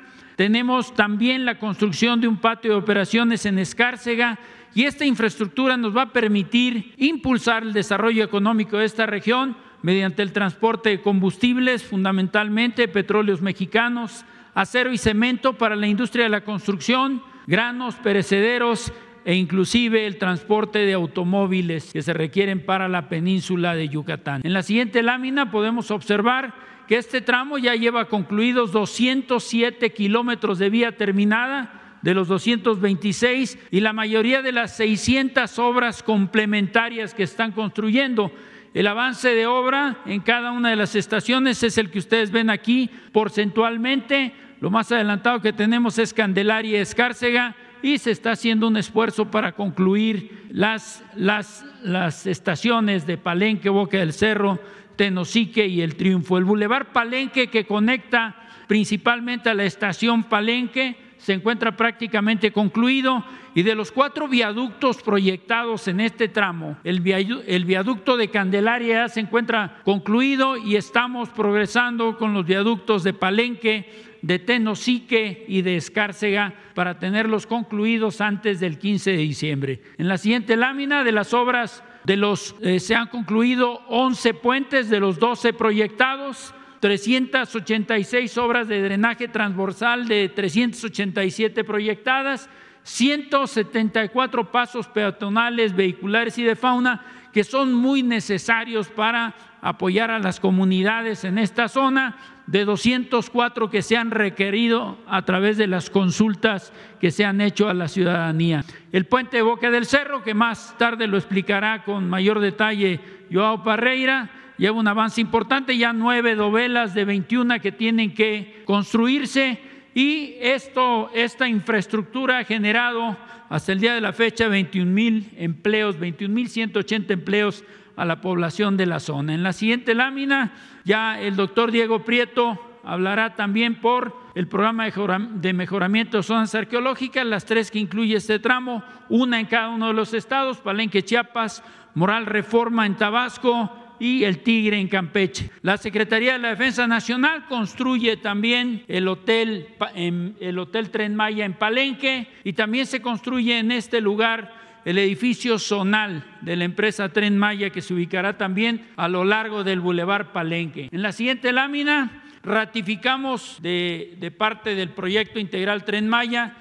que la inauguración será el 15 de diciembre de este año, el 15 de diciembre del 2023, y eso nos va a permitir conocer sitios como Palenque, Chiapas, por supuesto, San Pedro Balancán, el Cenote Azul de Escárcega, Campeche, y muchas otras maravillas que nos permitirá conocer a lo largo de su trayecto. A continuación, me voy a permitir proyectar un pequeño video de 1 minuto 40 segundos relacionado con el avance del tramo 1. Permiso, señor presidente. Integral. Tren Maya sigue su tramo 1 a lo largo de los 226 kilómetros, llegando también de Chiapas a Escárcega y llegar y extensión a la región.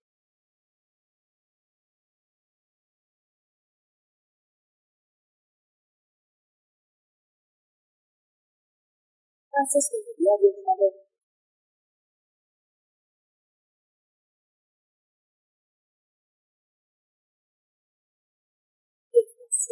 Boca del Cerro.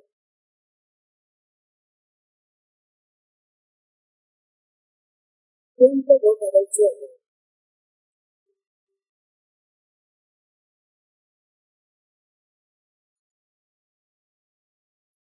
Estación y viaducto Tenosique.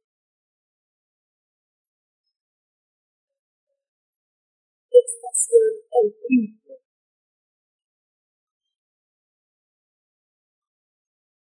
Estación y viaducto Candelaria.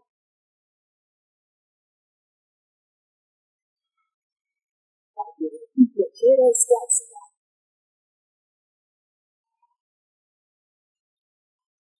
Viaducto Escárcega.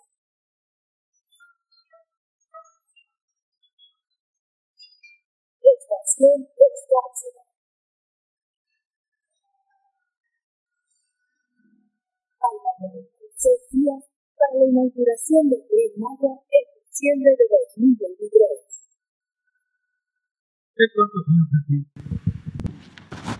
2023. Buen día a todas y a todos. En primer lugar, no quería dejar de informarles a ustedes que soy vocero de un mensaje de todas y de todos aquellos que trabajan en Mountain Hill de solidaridad, y también vocero de un mensaje de toda la disponibilidad que la empresa y sus colaboradores tienen para apoyar en lo que sea necesario en Acapulco y en el estado de Guerrero. En ese sentido, reportamos en el Tren Maya, como el general Águila estaba informando, ya la conclusión de la plataforma de vía y la conclusión del tendido de vía a un grado de 94%, faltando solamente a las conexiones con los distintos viaductos y obras importantes de estructuras y algunos puentes. En ese sentido, reportamos también un programa que nos da muchísimo gusto, que es un programa mundial de capacitación que tenemos en la empresa, donde estamos generando constantemente la posibilidad a más de 200 jóvenes recién ingresados en la empresa de poder hacer sus primeros 2 años con nosotros, y lo más importante que este programa a nivel mundial tiene una participación de jóvenes mexicanos de cerca de 30% y tiene un resultado práctico de 98% que resultan contratados de largo plazo en la compañía. Tenemos un video de testigos se podemos poner el sonido, sería interesante, no toma más de un pequeño minuto, porque es la verdad que el Tren Maya nos ha generado y permitido capturar, reclutar el talento humano que tan es importante en las empresas de ingeniería y de construcción. Para terminar, un reporte de la obra más importante que tenemos entre manos, que es el video del puente Boca del Cerro, a donde ya reportamos un avance importante de la instalación y montaje de sus novelas. Aquí reportamos 8 de 21, el general Haga habló de la novena, porque fue ayer por la noche que hicimos la novena, como vimos en el último video, trabajamos día y noche y seguimos con el montaje del puente Boca del Cerro. En ese sentido, realmente la capacidad y la condición de calidad que estamos ejecutando esta infraestructura resulta en estos avances tan importantes que tenemos semana a semana. Con su permiso, señor. Muy buenos días a todos y a todas. Antes que nada, antes de empezar con el reporte, igual nuestra solidaridad y oraciones con el Estado de Guerrero, y desde la semana pasada hemos iniciado a través de nuestra área de responsabilidad social una campaña de acopio y colaboración para poder contribuir con todos nuestros hermanos de Guerrero. Empezando con el reporte sobre el estatus de los jaguares rodantes, digamos que esta gran familia de jaguares se sigue preparando para crecer. Como ustedes saben, el pasado 8 de julio se entregó el primer tren Simbal, que significa trasladarse, y que llegó a Cancún. Con este tren empezamos pruebas estáticas y dinámicas. La última vez habíamos comentado que se habían hecho pruebas ya a más de 80 y 90 kilómetros. La semana pasada se alcanzaron ya pruebas de más de 120, 125 kilómetros por hora. Se sigue trabajando en el tema de la velocidad con este primer tren.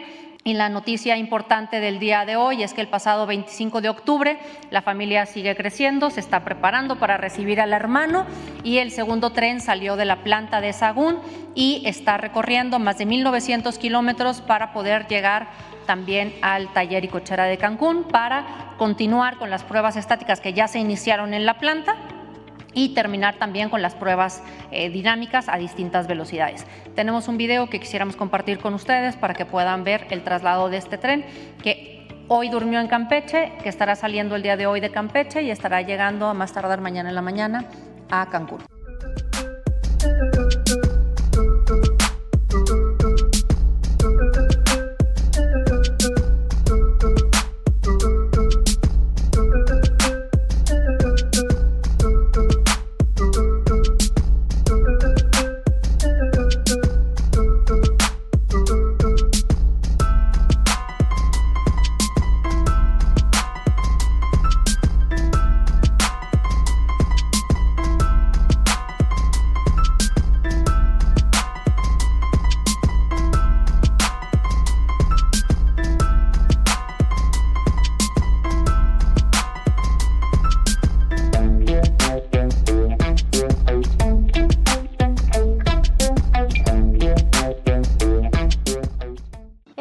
Solamente para recordarles, es un tren estándar de 4 coches que tiene 72% de contenido nacional, 100% fabricado en la planta de Sagún. Cada coche pesa alrededor de 49 toneladas, mide 25 metros, por lo que las plataformas en las que se trasladan son plataformas muy, muy grandes y especiales que tienen que llevar una velocidad. Alcanzarán igual velocidades de 160 kilómetros por hora, de acuerdo a lo estipulado. Y este tren tiene capacidad para 230 pasajeros en su configuración para 4 coches. Después habrán otros trenes que tienen 7 coches, que estos tendrán capacidad para 430 pasajeros. Y en el que sigue, por favor, nada más con recordar cuántos trenes son.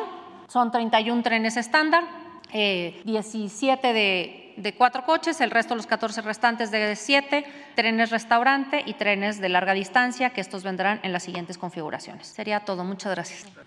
Muy buenos días, señor presidente, señores gobernadores, compañeras y compañeros, amigas y amigos de los medios. Antes que nada, decirles que todas las dependencias de la Secretaría de Cultura del Gobierno de México estamos volcadas a fortalecer la solidaridad con los hermanos damnificados de las costas de Guerrero.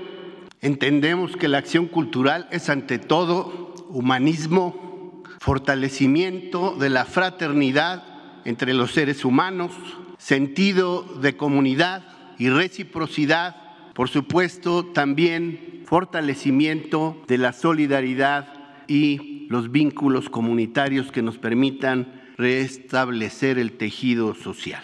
El sábado 28 de octubre se realizó en este día de San Judas Tadeo un gran maratón artístico, cultural, solidario en beneficio de los damnificados de Acapulco y otras regiones de la costa guerrerense, maratón del que se pudo recuperar más de 25 toneladas de ayuda en víveres e insumos indispensables en los centros de acopio y habilitados por la Secretaría de Cultura. Se han recuperado ya más de 35 toneladas de insumos para los damnificados de Guerrero, que saldrán hoy en vehículos de la Secretaría de Marina. Y también saludar a los amigos del INAH Guerrero, que se han volcado a ayudar a sus compañeros de trabajo de Acapulco, Tecpan,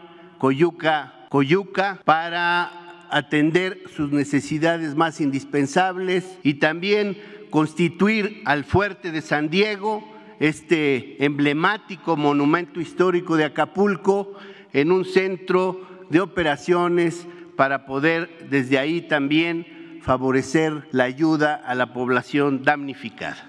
Por lo que hace al trabajo que llevamos a cabo en vinculación con el proyecto integral Tren Maya, a nuestro trabajo arqueológico en el tramo 1 que va de Palenque, Chiapas, a Escárcega, Campeche. Como ustedes ya saben, nuestro trabajo se desarrolla en dos vertientes. La primera, la del salvamento arqueológico, que en su trabajo de campo está básicamente concluido. Hemos recuperado 2,698 estructuras inmuebles que nos aportan mucha información sobre áreas residenciales, sobre unidades habitacionales, elementos residenciales, también templos, palacios, caminos, albarradas, y también en este tramo se han recuperado también elementos históricos del periodo virreinal. 249 bienes muebles relativamente íntegros, la mayor parte de los cuales se encuentran en proceso de su restauración.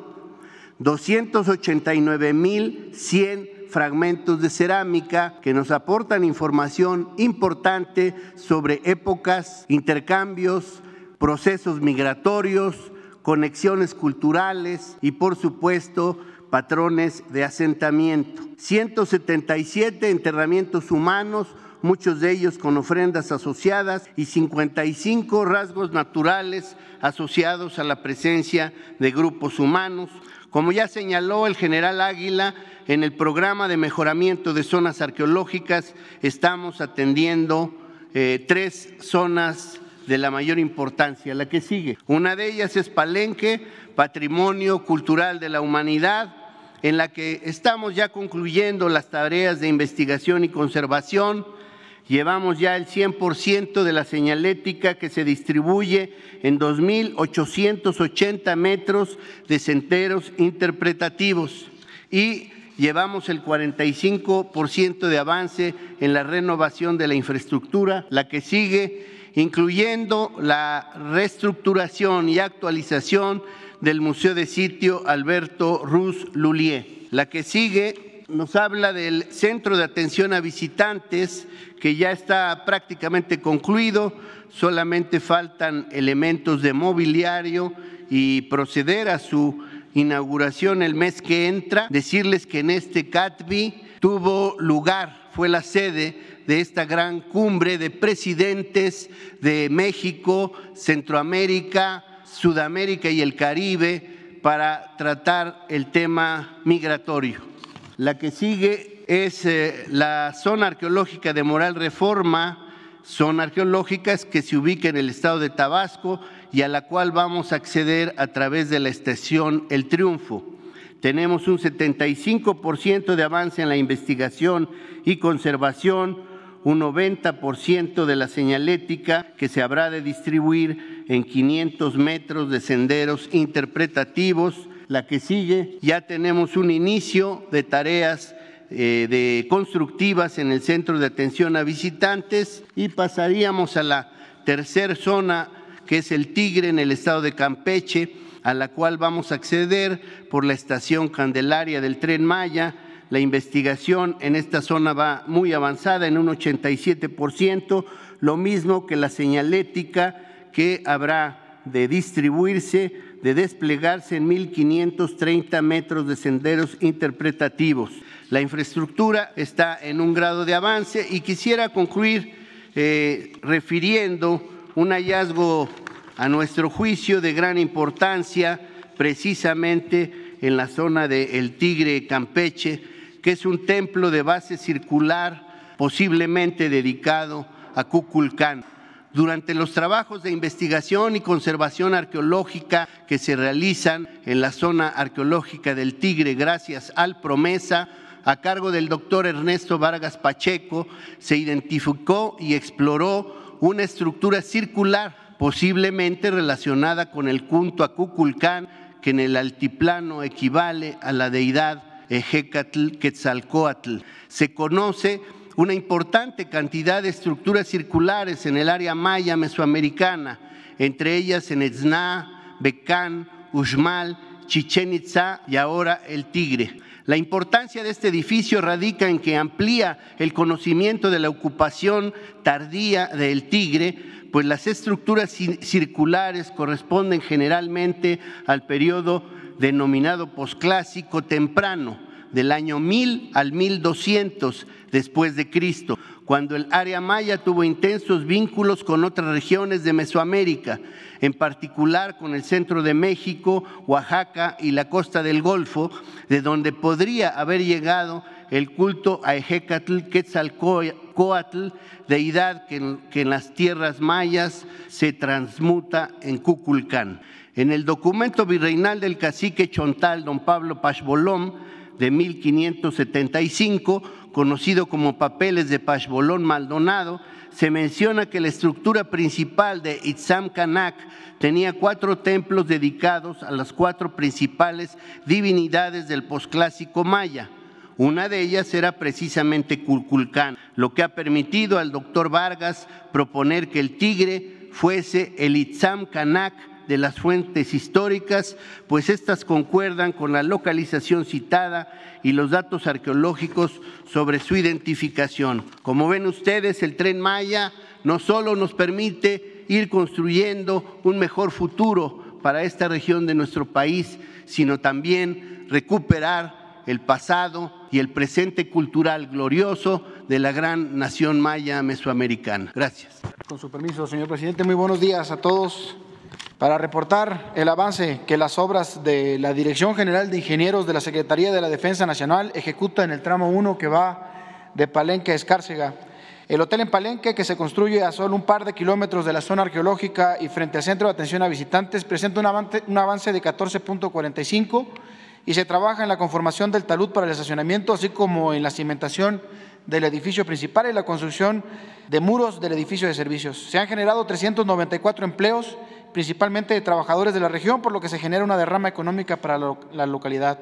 Asimismo, y como parte del programa de mitigación ambiental, se tiene considerado un programa de reforestación de más de 5,000 árboles endémicos. Ahí mismo, en la ciudad de Palenque y junto a lo que será la estación del tren, se materializa la construcción del edificio corporativo de la zona para la empresa Tren Maya, la cual tendrá el control operativo y administrativo para el correcto funcionamiento del tren de la región. La obra presenta un avance de 9.56% y se ejecutan trabajos en la cimentación del edificio principal del corporativo, así como el habilitado, cimbrado y colado de traves y zapatas. Se han generado 375 empleos para pobladores de la región, coadyuvando al incremento de la derrama económica y la generación de empleos indirectos. Asimismo, se tiene programado un programa de reforestación con más de 250 árboles de la región como parte del programa de mitigación ambiental. Buenos días a todas y a todos. Con su permiso, señor presidente, el estado de Chiapas desde el primer momento está trabajando de manera muy solidaria para apoyar a las hermanas y a los hermanos de Guerrero. Nosotros también lo hemos sufrido. Somos un estado que ha tenido terremotos, inundaciones, lluvias intensas, temblores, incendios, pero hemos salido adelante y estoy seguro que también el gran pueblo de Guerrero va a hacer lo mismo. Tiene todo nuestro apoyo, señor presidente, ese gran esfuerzo que está haciendo para las hermanas y los hermanos de Guerrero.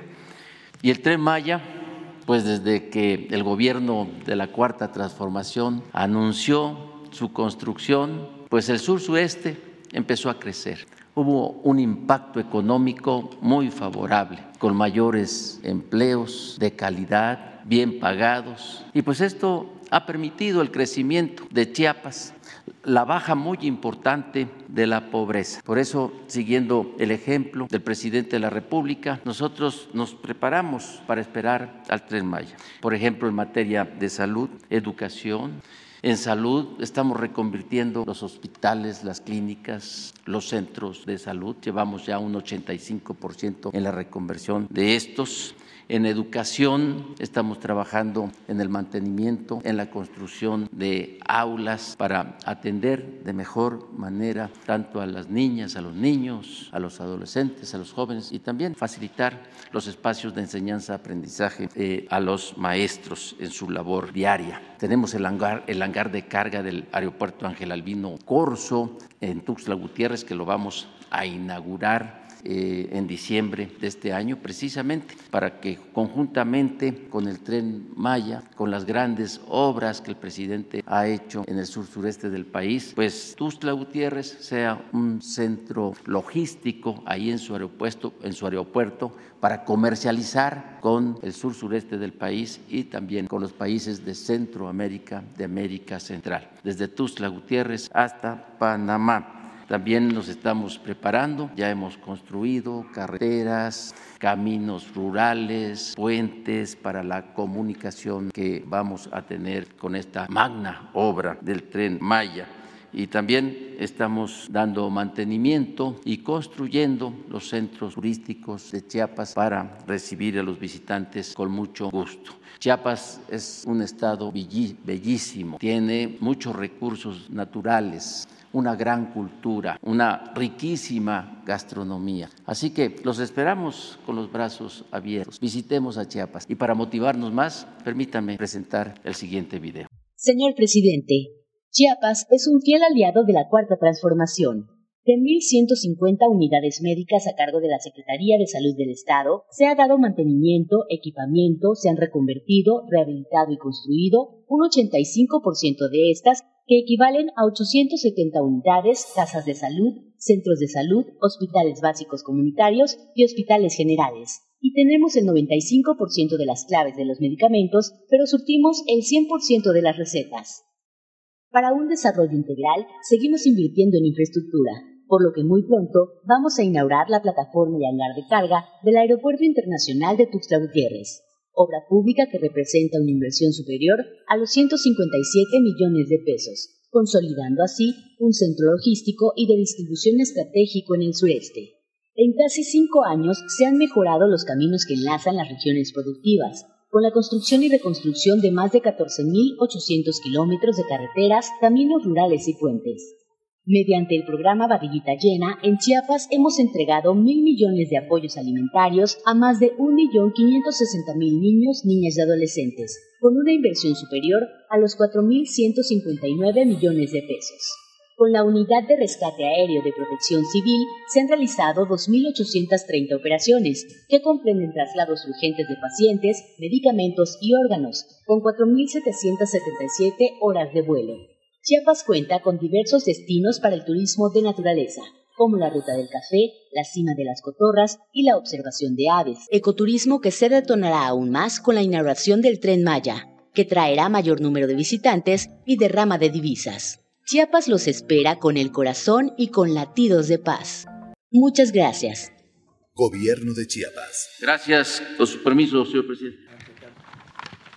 Muy buenos días, señor presidente, compañeras y compañeros, medios de comunicación. Primeramente, externar la solidaridad del pueblo y el gobierno de Tabasco a todos los afectados por el paso del huracán Otis y decirles que cuentan con Tabasco y con su gente y que ya estamos ayudando a Guerrero y lo seguiremos haciendo todo lo que sea necesario. Para mí es un gran gusto conocer los avances en la construcción del Tren Maya. Cada vez nos encontramos más cerca de lo que será la inauguración de uno de los proyectos estratégicos más ambiciosos que haya tenido el sur-sureste y México en las últimas décadas. El jaguar rodante, como se le denomina, conecta a todo el sureste, que por muchos años fue olvidado y marginado del desarrollo nacional, rescatando nuestros orígenes e identidad. El Tren Maya dará un impulso sólido en el fortalecimiento de las actividades turísticas, la movilidad, la inclusión social, la conservación ambiental y el rescate cultural de la región. Destaco algunos de los beneficios que ya se reflejan en Tabasco. En la parte económica, fomenta la generación de empleos directos e indirectos. Inclusive, Tabasco acaba de registrar el más bajo índice de desempleo, es decir, 97% de los tabasqueños cuentan con empleo. Diversifica la producción y economía de las comunidades locales. Mejora la calidad de vida de los habitantes y de los pueblos originarios de la región al ofrecer un transporte seguro, eficiente y accesible. Además, promoverá el respeto a los derechos humanos de las comunidades indígenas, la inclusión social, la participación ciudadana y el fortalecimiento del tejido social. En suma, el Tren Maya favorece la conectividad. Es un proyecto que representa una oportunidad histórica para Tabasco y el sureste de México al impulsar el desarrollo sostenible e integral de la región, respetando su identidad cultural y su riqueza natural. Parafraseando al maestro Carlos Pellicer, definiría el Tren Maya como un sueño que se hace realidad, un sueño que recorre el sureste de mi patria, un sueño que conecta a pueblos y a las culturas, un sueño que respeta la naturaleza y la historia. Les invito a que veamos un corto video y a que sigamos apoyando este proyecto, sumándonos al gran proyecto de transformación. Muchas gracias.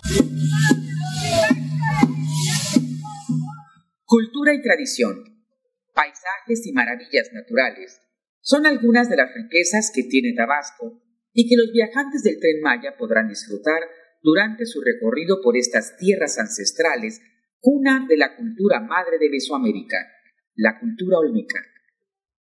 En el tramo 1 de este recorrido, Tabasco comparte 226 kilómetros con los vecinos estados de Chiapas y Campeche, lo que nos permite hacer equipo y nos compromete a transformarnos para recibir a los paseantes de esta magna obra como ellos lo merecen. El gobierno de Tabasco ha impulsado rutas y recorridos en la zona de los ríos mayas, que posee un gran atractivo histórico, cultural y natural, donde el visitante podrá disfrutar de lugares emblemáticos como el área natural protegida del Cañón de Usumacinta, o la reserva de la biosfera Guanjá, que busca preservar los manglares de agua dulce, tular, carrizal y especies como águila elegante, mono zaraguato, pato real y loro de cabeza amarilla, entre otras. Los vestigios de la cultura maya se hacen presentes en sus zonas arqueológicas. Basta con conocer y explorar Comunán, Moral Reforma, además de otros sitios de interés. La belleza de sus iglesias, como la iglesia policromática del Señor de Tila, es el lugar ideal para la fotografía o el momento memorable. Otra parada obligada del Tren Maya se encuentra en el municipio de Tenosique, donde se podrán admirar sus cenotes Chaxjá y Actunjá en el poblado Santo Tomás y sus atractivos de temporada como el Carnaval de Tenosique, llamado el carnaval más raro del mundo, y donde se puede admirar la danza del pochero, legado cultural vivo de nuestra tierra, o disfrutar de su festival del queso, donde sus variedades de queso de poro y ahumado, entre otros, es un atractivo gastronómico y turístico que el visitante debe conocer.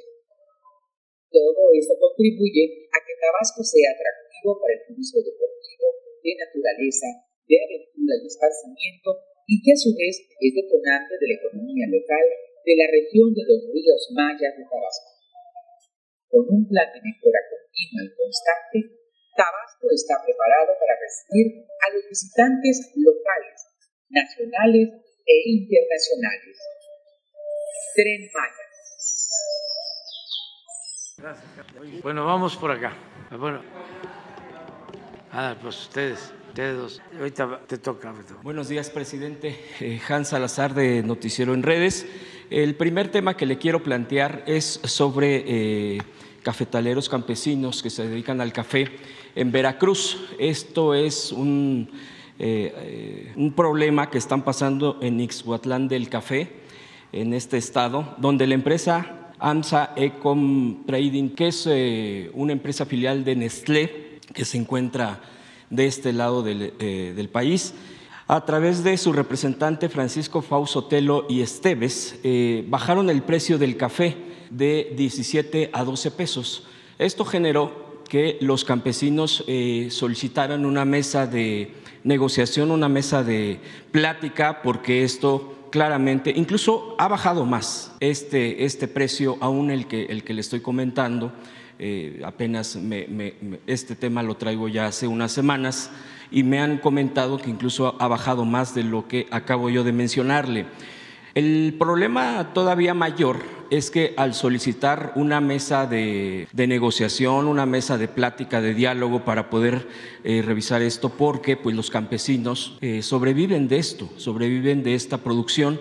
La empresa lejos o los representantes lejos de tender un diálogo, bueno, pues no lo hizo. Regresaron cansados a sus casas y resulta que después de esto los acusan de querer destruir e incendiar sus instalaciones, así como se escucha. Regresan a sus casas y esta empresa, estos representantes se aprovechan para hacer este tipo de acusaciones. Incluso ya ha habido personas encarceladas.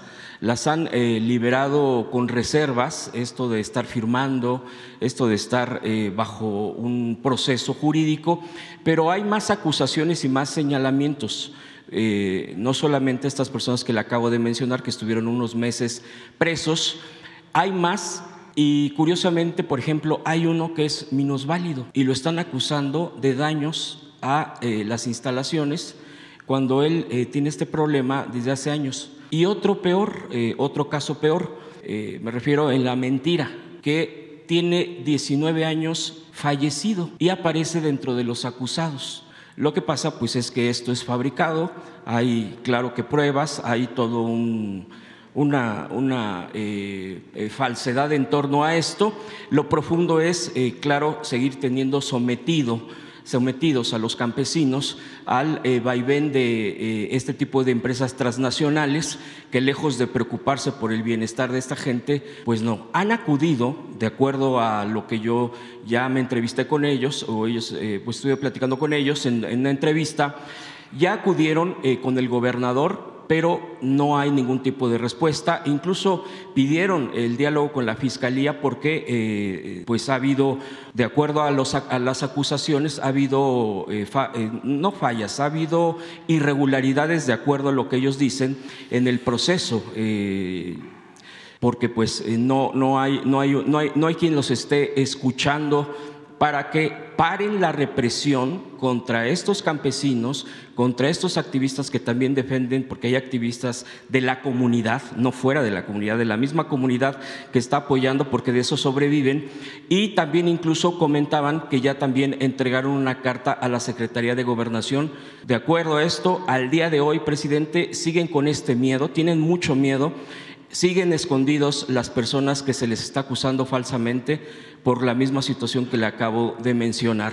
Preguntarle, presidente, sobre este tema, si ya tenía conocimiento, qué es lo que se pudiera hacer y qué respuesta le daría a los campesinos que están padeciendo dos cosas: la represión que le acabo de mencionar que están escondidos, la Fiscalía Estatal que está buscándolos, y dos, una mesa para que esto se pueda corregir o se pueda enderezar con y no tener pues como en un sometimiento hacendario, ¿no? Uno recuerda todo esto, o como en Morelos el azúcar, ¿no? Cuando se luchaba en los tiempos de Jaramillo, y que ahora, bueno, pues se siguen padeciendo casi las mismas cosas, obviamente en diferentes planos. Muy bien, vamos a verlo con la secretaria de Gobernación hoy mismo. ¿No sabes si hubieron daños a las instalaciones? No, no hay daños. De hecho, ellos mencionan que de hecho se fueron a sus casas y después incluso golpearon a familias cuando fueron por varios campesinos. En sus casas estaban, pues los agarraron totalmente fuera de lo que les estaban acusando, incluso golpearon a niños. No hay ningún tipo de daño, no hay ninguna prueba, y eso es precisamente lo que quieren demostrar en la Fiscalía, pues, para que se desistan de estos cargos. Sí, entonces vamos a pedirle a Luisa María que los reciba lo más pronto posible, si se puede mañana, que tú les comuniques, y que se invite a los gerentes de Nestlé. El representante de Nestlé en México es bastante responsable y sensible. Ellos tienen una planta grande en Veracruz, acabo de estar por allá, incluso me vino a visitar el presidente del Consejo Directivo de Nestlé a nivel mundial, pero quien es el responsable aquí en México es, repito, responsable, sensible, y estoy seguro que se va a llegar a un acuerdo. En una de esas ni él sabe, a lo mejor es un centro de acopio que deben de tener allá en Ixhuatlán. Sí, porque son instalaciones incluso de bodegas. Sí, en Ixhuatlán de Madero, Veracruz. De ahí era originario de Ixhuatlán de Madero el ingeniero Eberto Castillo. Entonces sí vamos a atenderlos. Entonces pónganse de acuerdo para si pueden ellos estar aquí mañana. No digo hoy porque Ixhuatlán está lejos. Sí, pero para mañana. Presidente, otro tema que quiero plantearle tiene que ver con la Ciudad de México. La Ciudad de México tiene una concentración muy importante de mercados, de diversos mercados de todo tamaño. Hubo una época donde se crearon todos los mercados populares, los mercados públicos que se les llama. A pesar a veces que se ha caído en abandono y que también ha habido periodos donde se les ha rescatado muy enfocados a la infraestructura, el tema de la protección civil, que es fundamental, porque por la misma construcción de estos de muchos años, y es el caso, antes de tocar a cuál me quiero referir, a los que están más céntricos y que tienen un mayor tamaño, que obviamente pues al tener mayor tamaño y mayor concentración, que por décadas y décadas se permitió también el crecimiento del ambulantaje, que también es algo inherente. Sin embargo, también hay abusos de ciertos líderes que pues lucran con esto al aumentar la cantidad del ambulantaje. Usted fue jefe de gobierno, conoce del tema. Ha habido accidentes, por ejemplo, en el mercado de la Merced, que afortunadamente, bueno, pues se ha ido atendiendo para que se prevenga el tema de la prevención. La materia de protección civil, y que ahora lo vemos incluso con fuertes cuestionamientos, muchos de ellos sin sustento, a pesar de que se lleven protocolos, a pesar de que se atiendan, porque también los protocolos de protección civil tienen que ver con los niveles, en este caso de la Ciudad de México, niveles de alcaldías, el nivel local y obviamente el nivel federal, que bueno, también tiene claramente en la Ley de Protección Civil cuáles son sus facultades, sus tareas. Y el mercado al que me quiero referir en este contexto fue uno creado en 1957 que se llama, que está muy cerca de aquí, que es el Mercado Sonora. El Mercado Sonora, que es un mercado muy grande y que precisamente en temporadas como estas es cuando empieza a crecer todavía más, y de por sí los fines de semana principalmente, no se descarta que también en la semana haya mucha asistencia de gente que va a comprar a su vez para poder comercializar. Ha crecido el ambulantaje de una manera increíble y desbordante, y ya también ha habido diversos accidentes que afortunadamente no ha pasado a mayores. Una de las cosas que ahí les beneficia es que está junto la estación de bomberos. Entonces, cuando ha habido algún tipo de accidente, por lo que alguna incendio, explosión, pues está cerca bomberos y pueden acudir inmediatamente. Afortunadamente no ha pasado a mayores, pero la preocupación de los locatarios es que la desbordante cantidad de ambulantes, bueno, pues ya ha bloqueado salidas de emergencia, tienen una cantidad de entradas y salidas que también se utilizan en un caso de problemas de este tipo. Ya han acudido durante años a diferentes, estos últimos años, a diferentes niveles, desde la propia alcaldía, en temas de protección civil en concreto, para que se ordene. No están en contra del propio, ya que es inherente este ambulantaje, sino que se ordene y que se liberen las salidas de emergencia, porque incluso se está cubriendo varios turnos. Ellos comentan que antes era 1 o 2, ahora ya son 3, 4 turnos, es decir, todo el tiempo está bloqueado, está desbordado, pero no han sido escuchados. Incluso también ya asistieron, ya recurrieron al gobierno de la Ciudad de México. Desafortunadamente tampoco han sido atendidos, y este tema lo traigo a colación, presidente, por prevención y porque obviamente no sucedan cosas mayores. Repito, ya el mercado de la Merced, desafortunadamente en algún momento sucedieron este tipo de tragedias. Y esto yo les preguntaba, de hecho me han dado documentos donde han recurrido a todas estas instancias. No es una facultad de protección civil federal, sin embargo sí puede coadyuvar de acuerdo a la ley para poder platicar, para poder proceder en la prevención, en particular de que ya es muy alarmante lo que sucede en este mercado, que es el mercado Sonora, que es un emblema de la Ciudad de México y del país. Yo preguntarle, presidente, si pudiera coadyuvar Protección Civil en este tipo de prevención, en concreto platicar con los locatarios y obviamente pues el gobierno de la Ciudad de México, que sí ha atendido, pero bueno, pues no siempre ciertos funcionarios, ciertos niveles atienden estos temas. Sí, esto básicamente es un asunto de la ciudad, y creo que nos puede ayudar el jefe de gobierno, Martí Batres, que los reciba. Nosotros vamos a pedirle a Martí. Hoy estuvo en la mañana porque todos los lunes asiste a la reunión de seguridad del gobierno federal. Lo invitamos y da a conocer la situación de seguridad de la ciudad. Hoy estuvo, de modo que puede recibir a la mesa directiva de los locatarios. Sí, y buscar una alternativa, una solución y prevenir que no haya accidentes. Sí. Y por último, presidente, el tema que hemos estado mencionando en esta conferencia. De hecho, ya se han ido dando seguimiento respecto al tema del despojo, de esta situación o estos temas que he traído a la conferencia, concretamente de Oaxaca, concretamente de Chihuahua. Hay un señalamiento aquí en esto que tiene que ver con que los tribunales agrarios tienen un andamiaje de corrupción en donde, bueno, se van atorando los temas, por ejemplo, en concreto con Chihuahua, donde ya están infiltrados, tienen mucho tiempo atrás los funcionarios o los responsables que deberían de estar atendiendo de manera pues eficiente a la gente de los ejidos. Sin embargo, no se hace, e incluso señalan concretamente ya el modus operandi. De hecho, ya también le he traído otros temas en otros momentos en varios lugares, por ejemplo, Tulum, un día le comentaba al respecto, que también se atendió.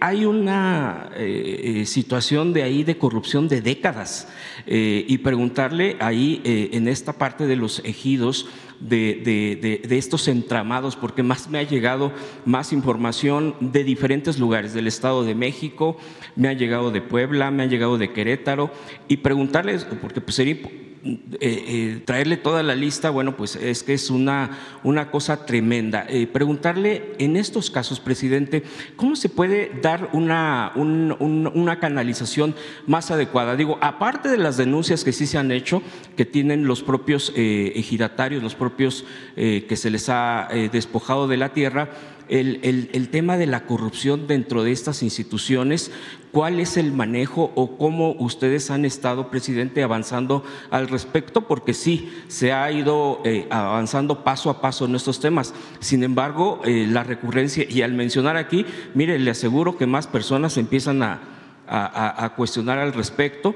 preguntarle este tipo de estructuras que también tiene mucho que ver con que las denuncias se siguen atorando. Sí, lo está viendo el procurador agrario, todo esto. Pero como tú dices, son estructuras que se corrompieron, ya estaban mal y se terminaron de echar a perder cuando ya no les importaba la propiedad social, cuando dejó de importarles el ejido. Calderón, por ejemplo, lo que quería era desaparecer el ejido, era una obsesión, porque el ejido es fruto de la revolución, son las tierras de los pueblos que siempre fueron codiciadas por los hacendados y se sostuvieron, y con la revolución se restituyeron las tierras comunales que les habían invadido las haciendas a los pueblos. Siempre el bloque conservador, todo tiene una explicación histórica, quiso quedarse con las tierras comunales y arrancar a los campesinos, pobladores de las comunidades, para convertirlos en peones, en esclavos, en las haciendas. Siempre fue así. Con la revolución se garantiza el derecho de los campesinos a la tierra y empieza el reparto agrario. Sin embargo, por esas resistencias no se cumplía esta demanda de los campesinos, que fueron a la revolución para defender sus tierras. Y es hasta que llega el general Cárdenas que se inicia el reparto agrario. De ahí viene el coraje al general Cárdenas, de muchos. Por eso surge el PAN en 1939, porque el general Cárdenas entrega 18 millones de hectáreas en aquel entonces a 1 millón de familias campesinas. Se mantiene la propiedad social porque todos los gobiernos posrevolucionarios le garantizan la tierra a los campesinos. Esto siempre con el coraje de los herederos de hacendados. Fox tiene mucho coraje porque la hacienda de su papá fue expropiada y le dejaron, porque así se establecía el casco de la hacienda. Entonces es antiagrarista, pero de corazón. Calderón lo mismo, y así muchos. O sea, yo respeto esa postura. Lo que estoy tratando es de explicar lo que sucedía. Con Salinas, así como nadie se había atrevido a entregar tanto a particulares, nadie, ningún gobernante posrevolucionario se había atrevido a entregar las minas, se había atrevido a entregar bancos, a entregar el petróleo, a entregar la electricidad, los ferrocarriles, no solo Salinas, sino los posteriores también, porque continuó el salinismo como política. Pero aquellos gobernantes posrevolucionarios muy corruptos siempre cuidaron que los logros de la revolución se conservaran. Pero estos, además de corruptos y algunos más corruptos, Obregón sería un niño de pecho en comparación con Salinas. Además de eso, estos neoliberales, Salinas, Zedillo, Fox, Calderón, etcétera, etcétera, se fueron con todo. Salinas modificó el artículo 27 constitucional para poner al mercado, para que se vendieran las tierras ejidales, para privatizar el ejido. Entonces, al paso del tiempo, pues Calderón no tuvo no le dio la oportunidad, pero tenían la idea de desaparecer. Es más, de hecho, desmantelaron toda la política agraria. Ya no hay Secretaría de Reforma Agraria. Ahora estamos recuperando el archivo agrario, que es pues el segundo archivo más importante de México, después el Archivo General de la Nación. El archivo agrario porque ahí están los planos, hay hasta códices de los pueblos originarios, es toda la memoria de México, y ahí está arrumbado, llevaba muchísimo tiempo. Ahora estamos construyendo un edificio nuevo aquí en Juárez y espero que me dé tiempo, claro que vamos a terminarlo, pero lo que quiero es trasladar el archivo, conservarlo, el archivo agrario, porque son los orígenes de México, venimos de los pueblos y ahí están todos los planos de los pueblos de México. Entonces querían acabar con todo y como parte de las negociaciones que hizo el PRI y el PAN, el PRI le entregó al PAN todos los tribunales agrarios, pero no para defender a los campesinos, sino para legalizar las ventas de las tierras ejidales, al grado de que ahora hay ejidatarios que tienen 5,000, 10,000 hectáreas. Para eso crearon los nuevos tribunales y para quedarse sobre todo con las tierras ejidales o comunales de las zonas turísticas, de las zonas costeras. Entonces, ¿quiénes son? Así como hablamos del Poder Judicial, ¿quiénes son los jueces? ¿Quiénes son los magistrados? ¿Quiénes son los ministros? Ayer estaba yo viendo a un ministro, ¿no?, que va a este deporte de los carros, la Fórmula 1, que es un buen deporte, pues, y que qué bueno, ¿no?, que tenemos en México esta oportunidad, ¿no?, de que se dé aquí este campeonato, muy bien y todo. Pero ahí anda el ministro, ¿no? No va a la galería, no, ¿cómo se llama allá? Donde nada más escuchas el ruido a las gradas no va, así, ahí nada más es rum y rum, no. Va donde, sí, a la zona especial y luego sale ahí hasta con un Rolex, ¿no? ¿Cuánto valen esos Rolex? 2 millones aproximadamente, ¿sí? Entonces, así como les dieron la concesión a todos ellos, ¿no?, así, para manejar la justicia, así también a gente sin convicciones les dan los cargos para legalizar, legitimar las tranzas, el despojo. Y eso es lo que sucede en tribunales. Hay excepciones. Hemos estado limpiando, pero falta muchísimo. Afortunadamente, yo creo que la transformación va a continuar y van a seguir trabajando quienes van a hacer valer el criterio o los 3 principios básicos: no mentir, no robar, no traicionar al pueblo. De todas maneras, estamos viendo todo eso, ¿sí?, y sí hay muchos casos todavía. Se ha avanzado, hemos logrado avanzar y lo vamos a seguir haciendo. Sí, esto con Luis Hernández, con el procurador agrario. No estamos levantando un falso con... No dijimos quién es el ministro, ¿verdad? No, lo vamos a decir. ¿Ah? ¿Cuánto vale el rol? Nada más $119,000. $119,000, ¿cuánto es eso? Son como 2 millones, ¿no? Como 2 millones. Sí. Adelante. Gracias. Sí, te toca. Gracias, presidente. Mire, aquí le tengo, presidente, buenos días, y buenos días a todos, gracias. Nancy Rodríguez de Oro Sólido y Empuje Migrante. Aquí le tengo, presidente, que para el próximo año miles de millones a partidos políticos para elecciones 2024. El PAN va a recibir 1.900 millones de pesos, presidente. ¿Cuál es su opinión? El PRI va a recibir 1.902 millones de pesos. Nos vamos aquí con Movimiento Ciudadano, 1.036 millones de pesos. Presidente, usted, bueno, pues en la reforma electoral precisamente esto se iba a evitar o por lo menos a reducir. Y bueno, quería yo preguntarle si dentro de esta reforma que va usted a presentar también para el Poder Judicial, también podría presentar nuevamente la reforma electoral. Y también se lo digo, presidente, porque aparte, pues imagínense qué rendición de cuentas va a entregar Alito Moreno, por ejemplo, ¿no? ¿A quién? O sea, ¿quién lo manda? y son 1,900 millones, igual con Marco Cortés o con el propio Dante Delgado, 1,000 millones de pesos. ¿A quién le va a dar rendición de cuentas este señor? Y bueno, también porque en esta reforma electoral, presidente, estaba contemplado lo del voto migrante. Y usted, bueno, pues pidió, y también los legisladores, que fuera a través del pasaporte, a través de la esta consular, y aparte el voto electrónico.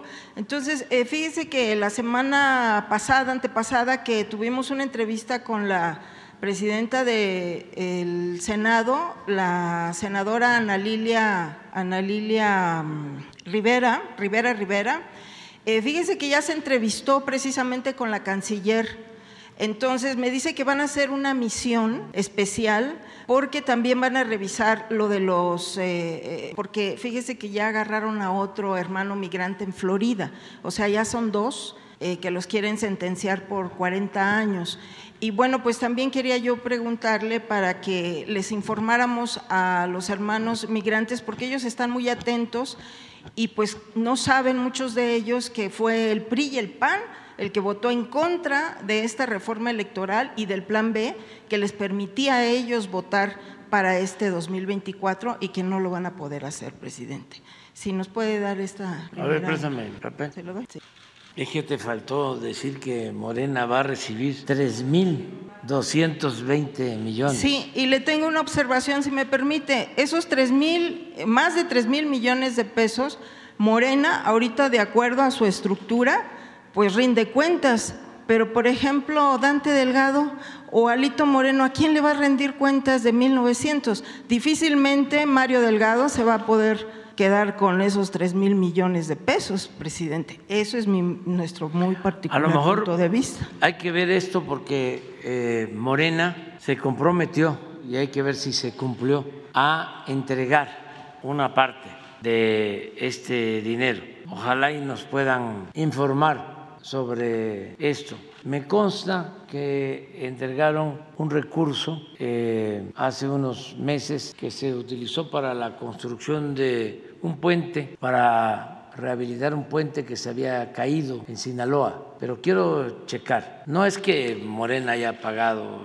la construcción del puente, sino que devolvió el dinero a la tesorería, o estaba haciendo el trámite. Pero esto es lo que nosotros siempre hemos denunciado, de que es muchísimo dinero y que cuando planteamos la reforma para reducir lo que reciben los partidos, en efecto, el bloque conservador se opuso, solo se contó con los votos de Morena. Rechazaron la reforma electoral, y es importante por eso que se sepa que si no hay mayoría calificada, ¿qué significa mayoría calificada? No es solo tener la mitad más uno de los votos, no es el 51%, es como el 66% de los votos. Si hay 500 diputados, creo que son 320 la mayoría calificada, Sí, de 500, 334. ¿Y por qué se requiere la mayoría calificada? Porque solo con mayoría calificada se puede reformar la Constitución. Si queremos limpiar de corrupción el Poder Judicial, se necesita la reforma a la Constitución, y se necesitan los 334 votos en la Cámara de Diputados, no 251. Porque son 500 diputados, no es mayoría simple, es mayoría calificada. Eso para información de la gente. Lo mismo en el caso de los senadores, se requiere mayoría calificada, no son 120, ¿no? 128, de modo que no son 64, ¿no? 64. Se requieren como, ¿qué será? Como 90, 86, 90. Esa es mayoría calificada. ¿Por qué esta información? Porque cuando se va a votar hay que estar pensando en eso. ¿Por qué se vota? ¿Por qué se debe de votar?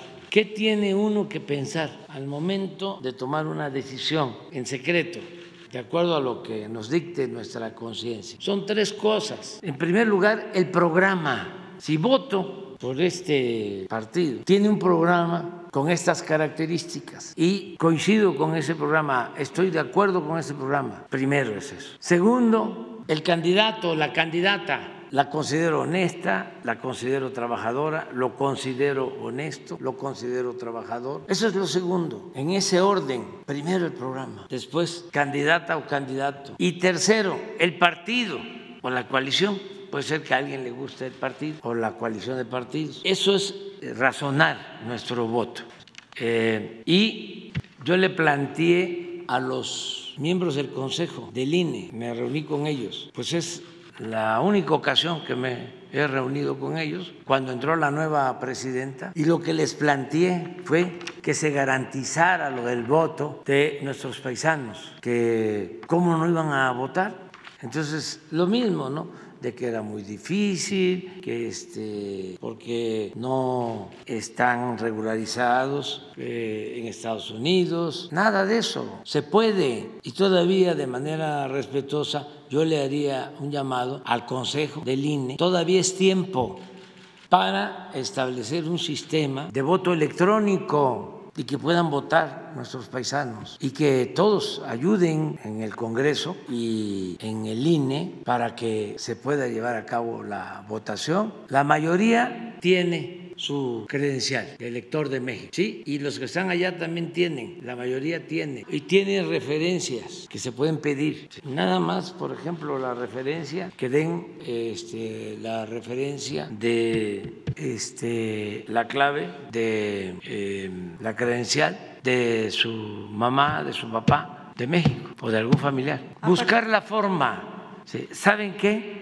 Si se quiere, se puede. El problema es que no han querido. Siempre ponen obstáculos. Siempre ponen obstáculos. Bueno, el día que lo planteé, hubo una señora ahí, una ciudadana del Consejo Ciudadano, que empezó a decir de que era muy difícil, pero qué tal que puedan hacer algo para que se resuelvan estas cosas, y que ojalá y los partidos transparenten lo de sus fondos, sus recursos, y pedirle una definición en el caso de Morena, a ver qué dice. Bueno, presidente, fíjese que vinieron unos compañeros periodistas, reporteros del periódico Excelsior, ya se animaron porque la verdad… Esto me lo habían planteado desde hace varios años, ahora que llegó usted.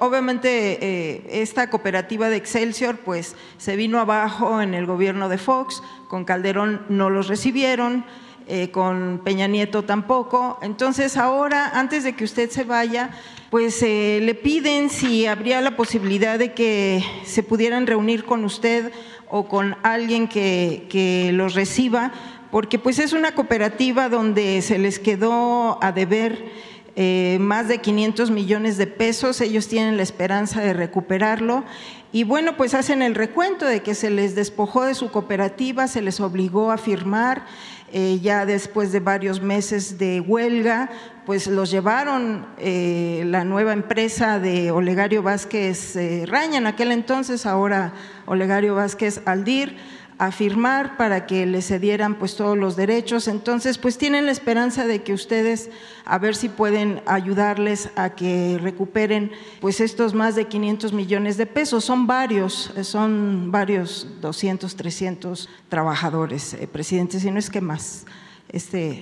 Bueno, los va a atender también Luisa María, los pones en comunicación, siempre buscando la conciliación para evitar, ¿no?, confrontación, ver quién tiene la razón realmente, si hay abusos o no. El dueño de Excelsior, que en efecto lo adquirieron en la época de Fox. Ha tenido una actitud muy positiva con nosotros. O sea, es también el dueño de Imagen, ¿no? Sí, de Imagen, de los hospitales Ángeles, de Camino Real. Sí, pero su dueño es Olegario, sí, Olegario.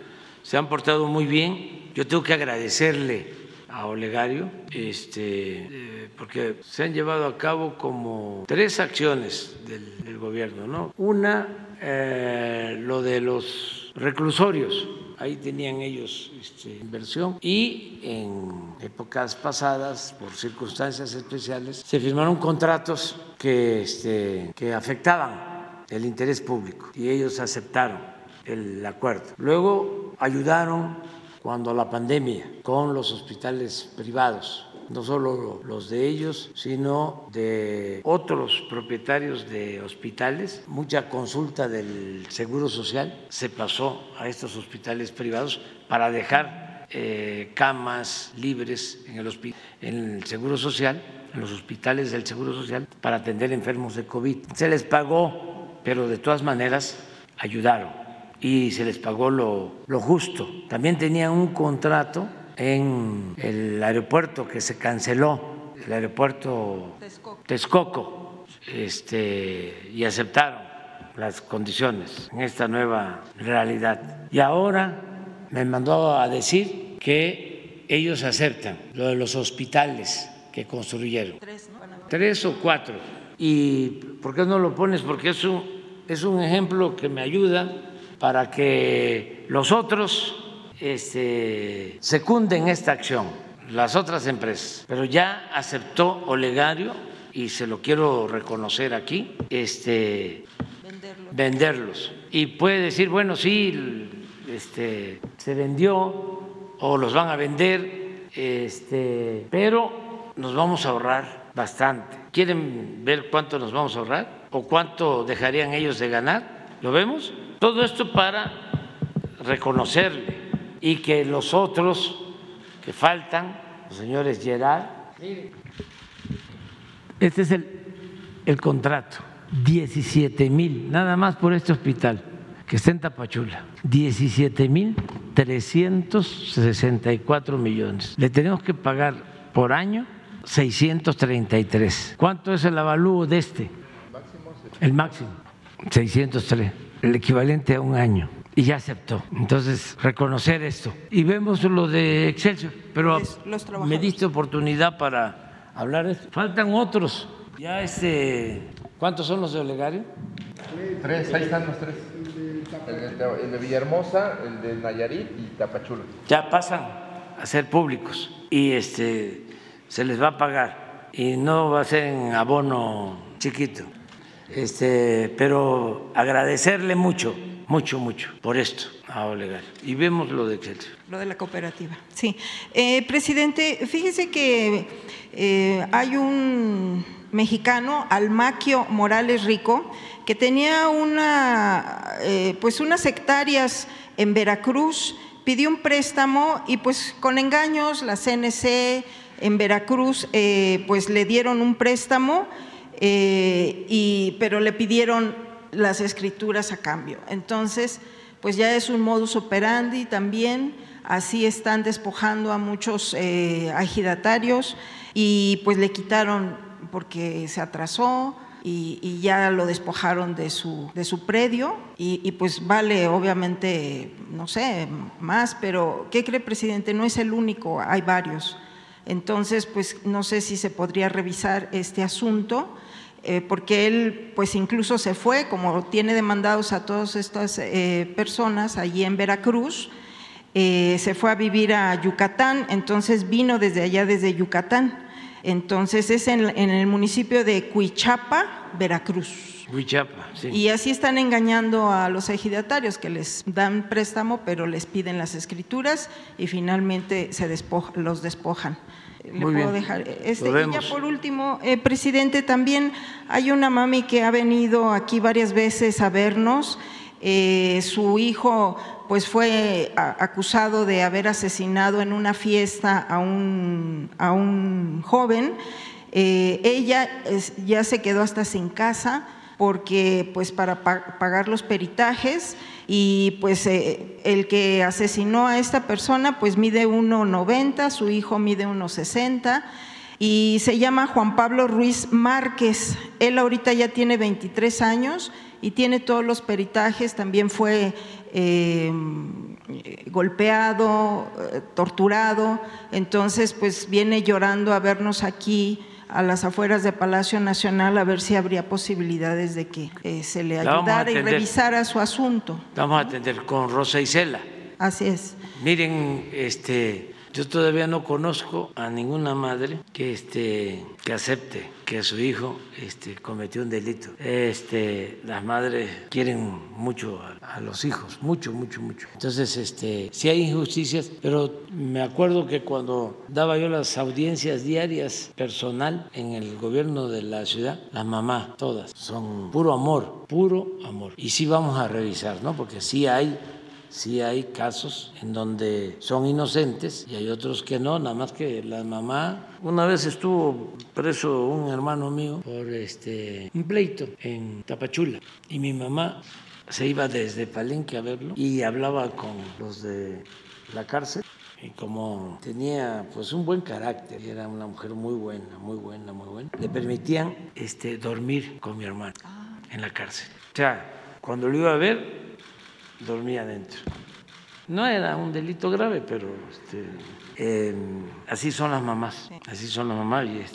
Y lo mejor, lo que tenemos que procurar todos en familia, pues es seguir aconsejando bien a los hijos, aconsejándolos y que no estén pensando en lo material, en el lujo barato, que vale más heredar pobreza que deshonra, que es muy importante una gente trabajadora, honesta, íntegra, como son los mexicanos, la mayoría de los mexicanos, gente muy trabajadora, buena, que nunca domine, como no ha dominado, no han podido corromper al pueblo de México. Y vaya que lo han intentado, ¿sí? Queriendo que todo el mundo esté pensando en robar, en triunfar a toda costa, sin escrúpulos morales de ninguna índole. Lo material, la Cheyenne-Apá, ¿no? Todas esas tonteras. No han podido. Los relojes estos, ¿no? El lujo, las alhajas, la ropa de marca, las trocas. No hay un corrido de un cantante famoso que habla de la camioneta, tengo mi camioneta Mercedes. ¿Y eso qué? No tienes nada. Lo que hay que tener es amor, lo que hay que tener es solidaridad con los demás, lo que hay que tener es una actitud de respeto, de ejemplo, no lo material. Pero ya la verdad, yo estoy muy contento, muy contento, porque esa nube negra, esa mancha negra que quería eclipsarlo todo de corrupción, donde lo material era lo más importante, la tarea que hicimos aquí, que un compañero de ustedes llevó a cabo, acerca de que antes no se usaba la palabra corrupción, no se hablaba de corrupción, ni en el discurso político, ni en el Parlamento, ni en las academias, los medios de comunicación, menos, con honrosas excepciones. Ahora no, ahora ya cada vez es más condenado, mal visto, estigmatizado el corrupto. Y esto nos va a ayudar mucho, mucho nos está ayudando, porque el principal problema de México, y eso lo puedo debatir con quien sea, el principal problema de México era la corrupción. Nada dañó más a México que la deshonestidad de los gobernantes y de los grupos de poder económico y traficantes de influencia. Nada dañó más a México que la corrupción política, la asociación delictuosa entre poder económico y poder político. Eso fue lo que dio al traste con todo. Esa es la causa principal de la desigualdad económica, de la violencia y de otras calamidades. Ese es el principal problema. Entonces, si todos seguimos desterrando la corrupción, vamos a lograr el renacimiento del país, lo que ya comenzó, purificando la vida pública. Gracias, presidente. Y se va avanzando mucho y tenemos que seguir avanzando en eso y aguantando y resistiendo. Todo esto de la guerra sucia, ¿no? Esta actitud de bombardeo, de calumnias, toda esta guerra calumniosa en medios, desgraciadamente, lamentablemente, va a continuar. porque vienen las elecciones.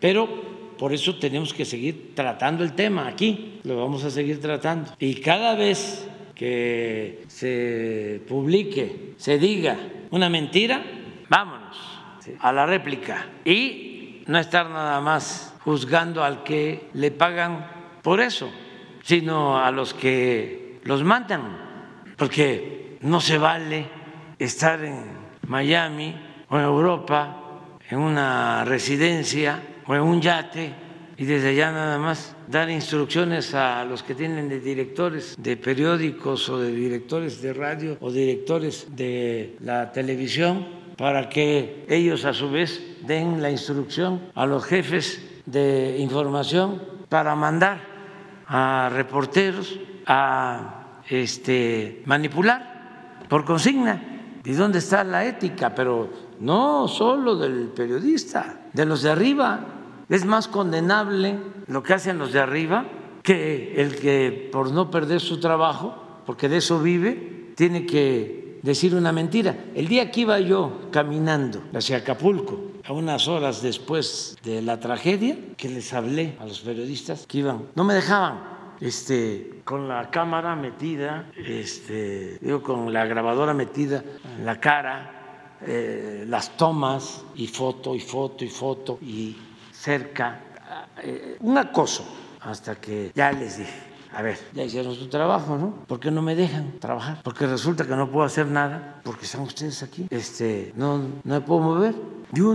Y se portaron muy bien, porque todos dijeron sí. Digo, apaguen ya eso, ya tomaron, ya les dije a qué voy y qué estamos haciendo. Pero ya ayúdenme, ya quiero yo ver cosas sin estar asediado. ¿Ustedes creen que eso se lo hacían al presidente Peña, a Calderón, a Fox? Nunca les permitían ni siquiera acercarse, jamás, ni daban conferencias, ni cosa por el estilo. A mí me puras entrevistas arregladas con sus periodistas allegados. Bueno, y uno de ellos, un fotógrafo, me dijo, sí, ¿y sabe qué? Aunque hacemos esto, estamos con usted. ¿Sí? Entonces, ¿qué voy a estarle echando la culpa a los de abajo? No, son los de arriba. Que ellos saben perfectamente, como yo, por qué actúan de esa manera. Saben perfectamente por qué son estas diferencias. Ojalá y entiendan que a mí me tocó gobernar para poner orden, acabar con la corrupción y hacer valer la justicia por el bien de todos. Les pongo de nuevo el ejemplo de Acapulco. Lamento que se hayan dado saqueos, pero el hecho de que estemos gobernando nosotros, de que yo me haya parado allá, que le haya hablado a la gente, que le haya grabado mensajes para que por bocinas, perifoneo, se les hablara de que se les iba a ayudar, que tuvieran confianza y que no se cayera en el vandalismo y en los robos. Pues todo eso es posible porque se está ayudando a la gente, porque si hubiese seguido imperando la corrupción, lo que venía de tiempo atrás es la anarquía completa y eso no le conviene a nadie. ¿Quién va a venir a invertir a México así? ¿Quién le va a dar confianza estar aquí? ¿Qué confianza va a tener un inversionista, un empresario? Si son gobernantes corruptos que lo que están transmitiendo es que es lícito robar, lo que están dando es un mal ejemplo. Muchos decían cuando el huachicol, si roban arriba, ¿por qué no?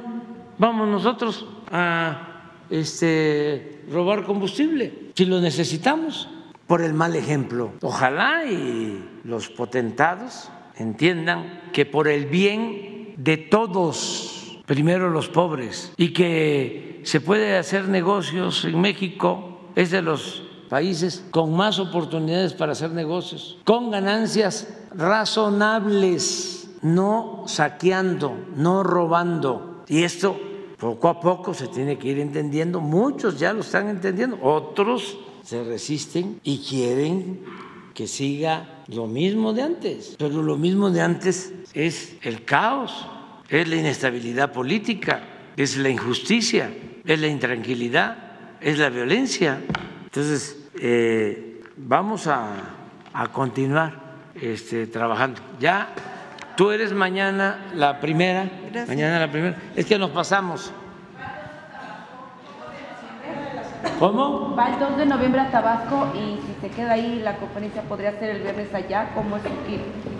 No vamos a tener conferencia el día 2, no va a haber actividad, es día de muertos, de los santos, digo de los difuntos. ¿La gira del fin de semana se mantiene como estaba prevista? ¿La del fin de semana? Sí, sí, porque... Vamos, nos toca Tren Maya. O sea, sí, el miércoles es primero, ¿no? El miércoles sí tenemos, que es de los fieles difuntos, ¿no? Sí. Pero los niños. Todos los años. El primero. Sí, y el día 2, el día de muertos, es. El 2 no vamos a estar. ¿Vamos a ir a Tabasco? ¿Vaya a Tabasco? Lo estoy pensando, estoy en eso. Es que es, la mañanera del viernes. El viernes sí, aquí por eso no, por eso estoy pensando ahora no ir a Tabasco porque tengo bastante trabajo con, bueno, entre otras cosas. Estoy ya revisando el libro, ya estoy en revisión del libro que lo tengo que entregar el día 2 de enero y me salió extenso, o sea, ni modo, ofrezco disculpa, va a ser como un ladrillo, pero ya es el último libro, entonces ando revisando, me lleva tiempo, entonces voy a aprovechar para avanzar en eso. Sí, mañana vamos a ir a Acapulco de nuevo, es muy probable que el día que va a estar aquí el licenciado Bartlett y el ingeniero Nevares para informarnos sobre cómo se avanza en la electrificación de Acapulco, demos a conocer ya un esbozo general de las primeras acciones, ya en la etapa de reconstrucción. La etapa de emergencia continúa, o sea, estamos atendiendo, pero ya lo que se va a hacer hacia adelante, un poco lo que preguntabas, cuánto tiempo normalizamos la situación social.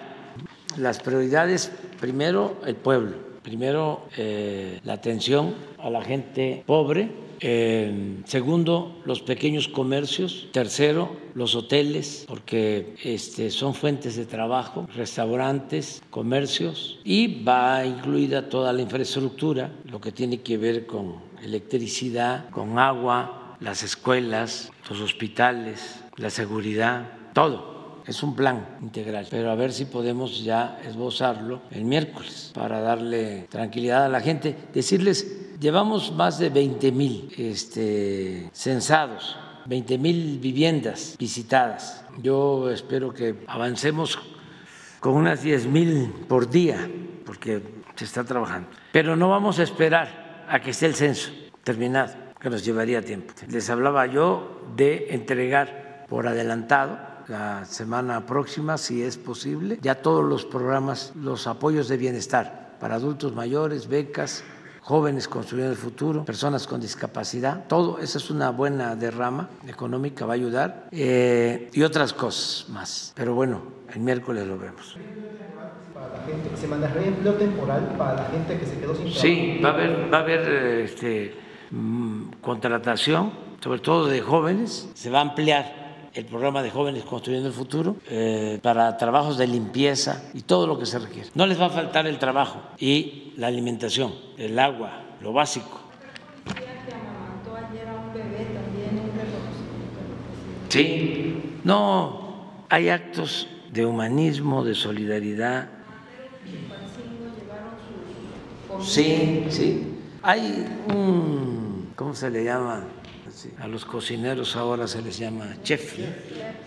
Sí. Famoso, que quiere él elaborar comida, pero se está pensando en miles y ya lo han hecho, él lo ha hecho en otras partes del mundo, en situaciones así de tragedias. Y él mismo me mandó a decir de que quiere hacerlo con la Secretaría de la Defensa, en coordinación con la Fiscalía, porque ya por su experiencia, que es lo que a veces los sabiondos omiten, por experiencia las Fuerzas Armadas tienen una mejor organización, Marina en el caso de México, el Ejército, pues tienen los planes para atender estas tragedias. Entonces él me manda a decir eso, que yo lo ponga en comunicación con el general Crescencio Sandoval, y deben de tener ahí, tienen desde luego el encargado de todo lo que es el abasto, los alimentos, las cocinas, y quiere apoyar. O sea, hay mucha gente muy generosa, muy contrario a estos que a la primera, ¿no? O sea, movidos por el coraje, ¿no? Que ponen no ayudes, ¿cómo fue que pusieron? ¿Cómo pusieron? No donen, sí. Que por esto de que están diciendo que bloqueo de... A ver, ponlo.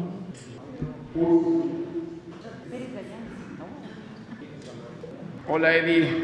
Espero estés bien. Estoy aquí en Acapulco. Aquí tengo un camión. Allá atrás hay otro camión. La ayuda sí está llegando. No digan que la están quitando, no es cierto. Sí pueden mandar ayuda.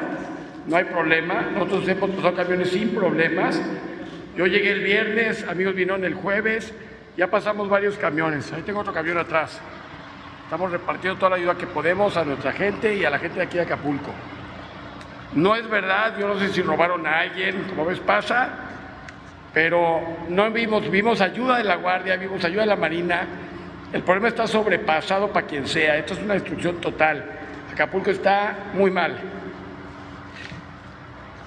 Hay que ayudar a la gente, no detengan la ayuda. Manden ayuda, no tengan miedo, el gobierno no quita nada, no se necesitan amparos, no necesitan nada.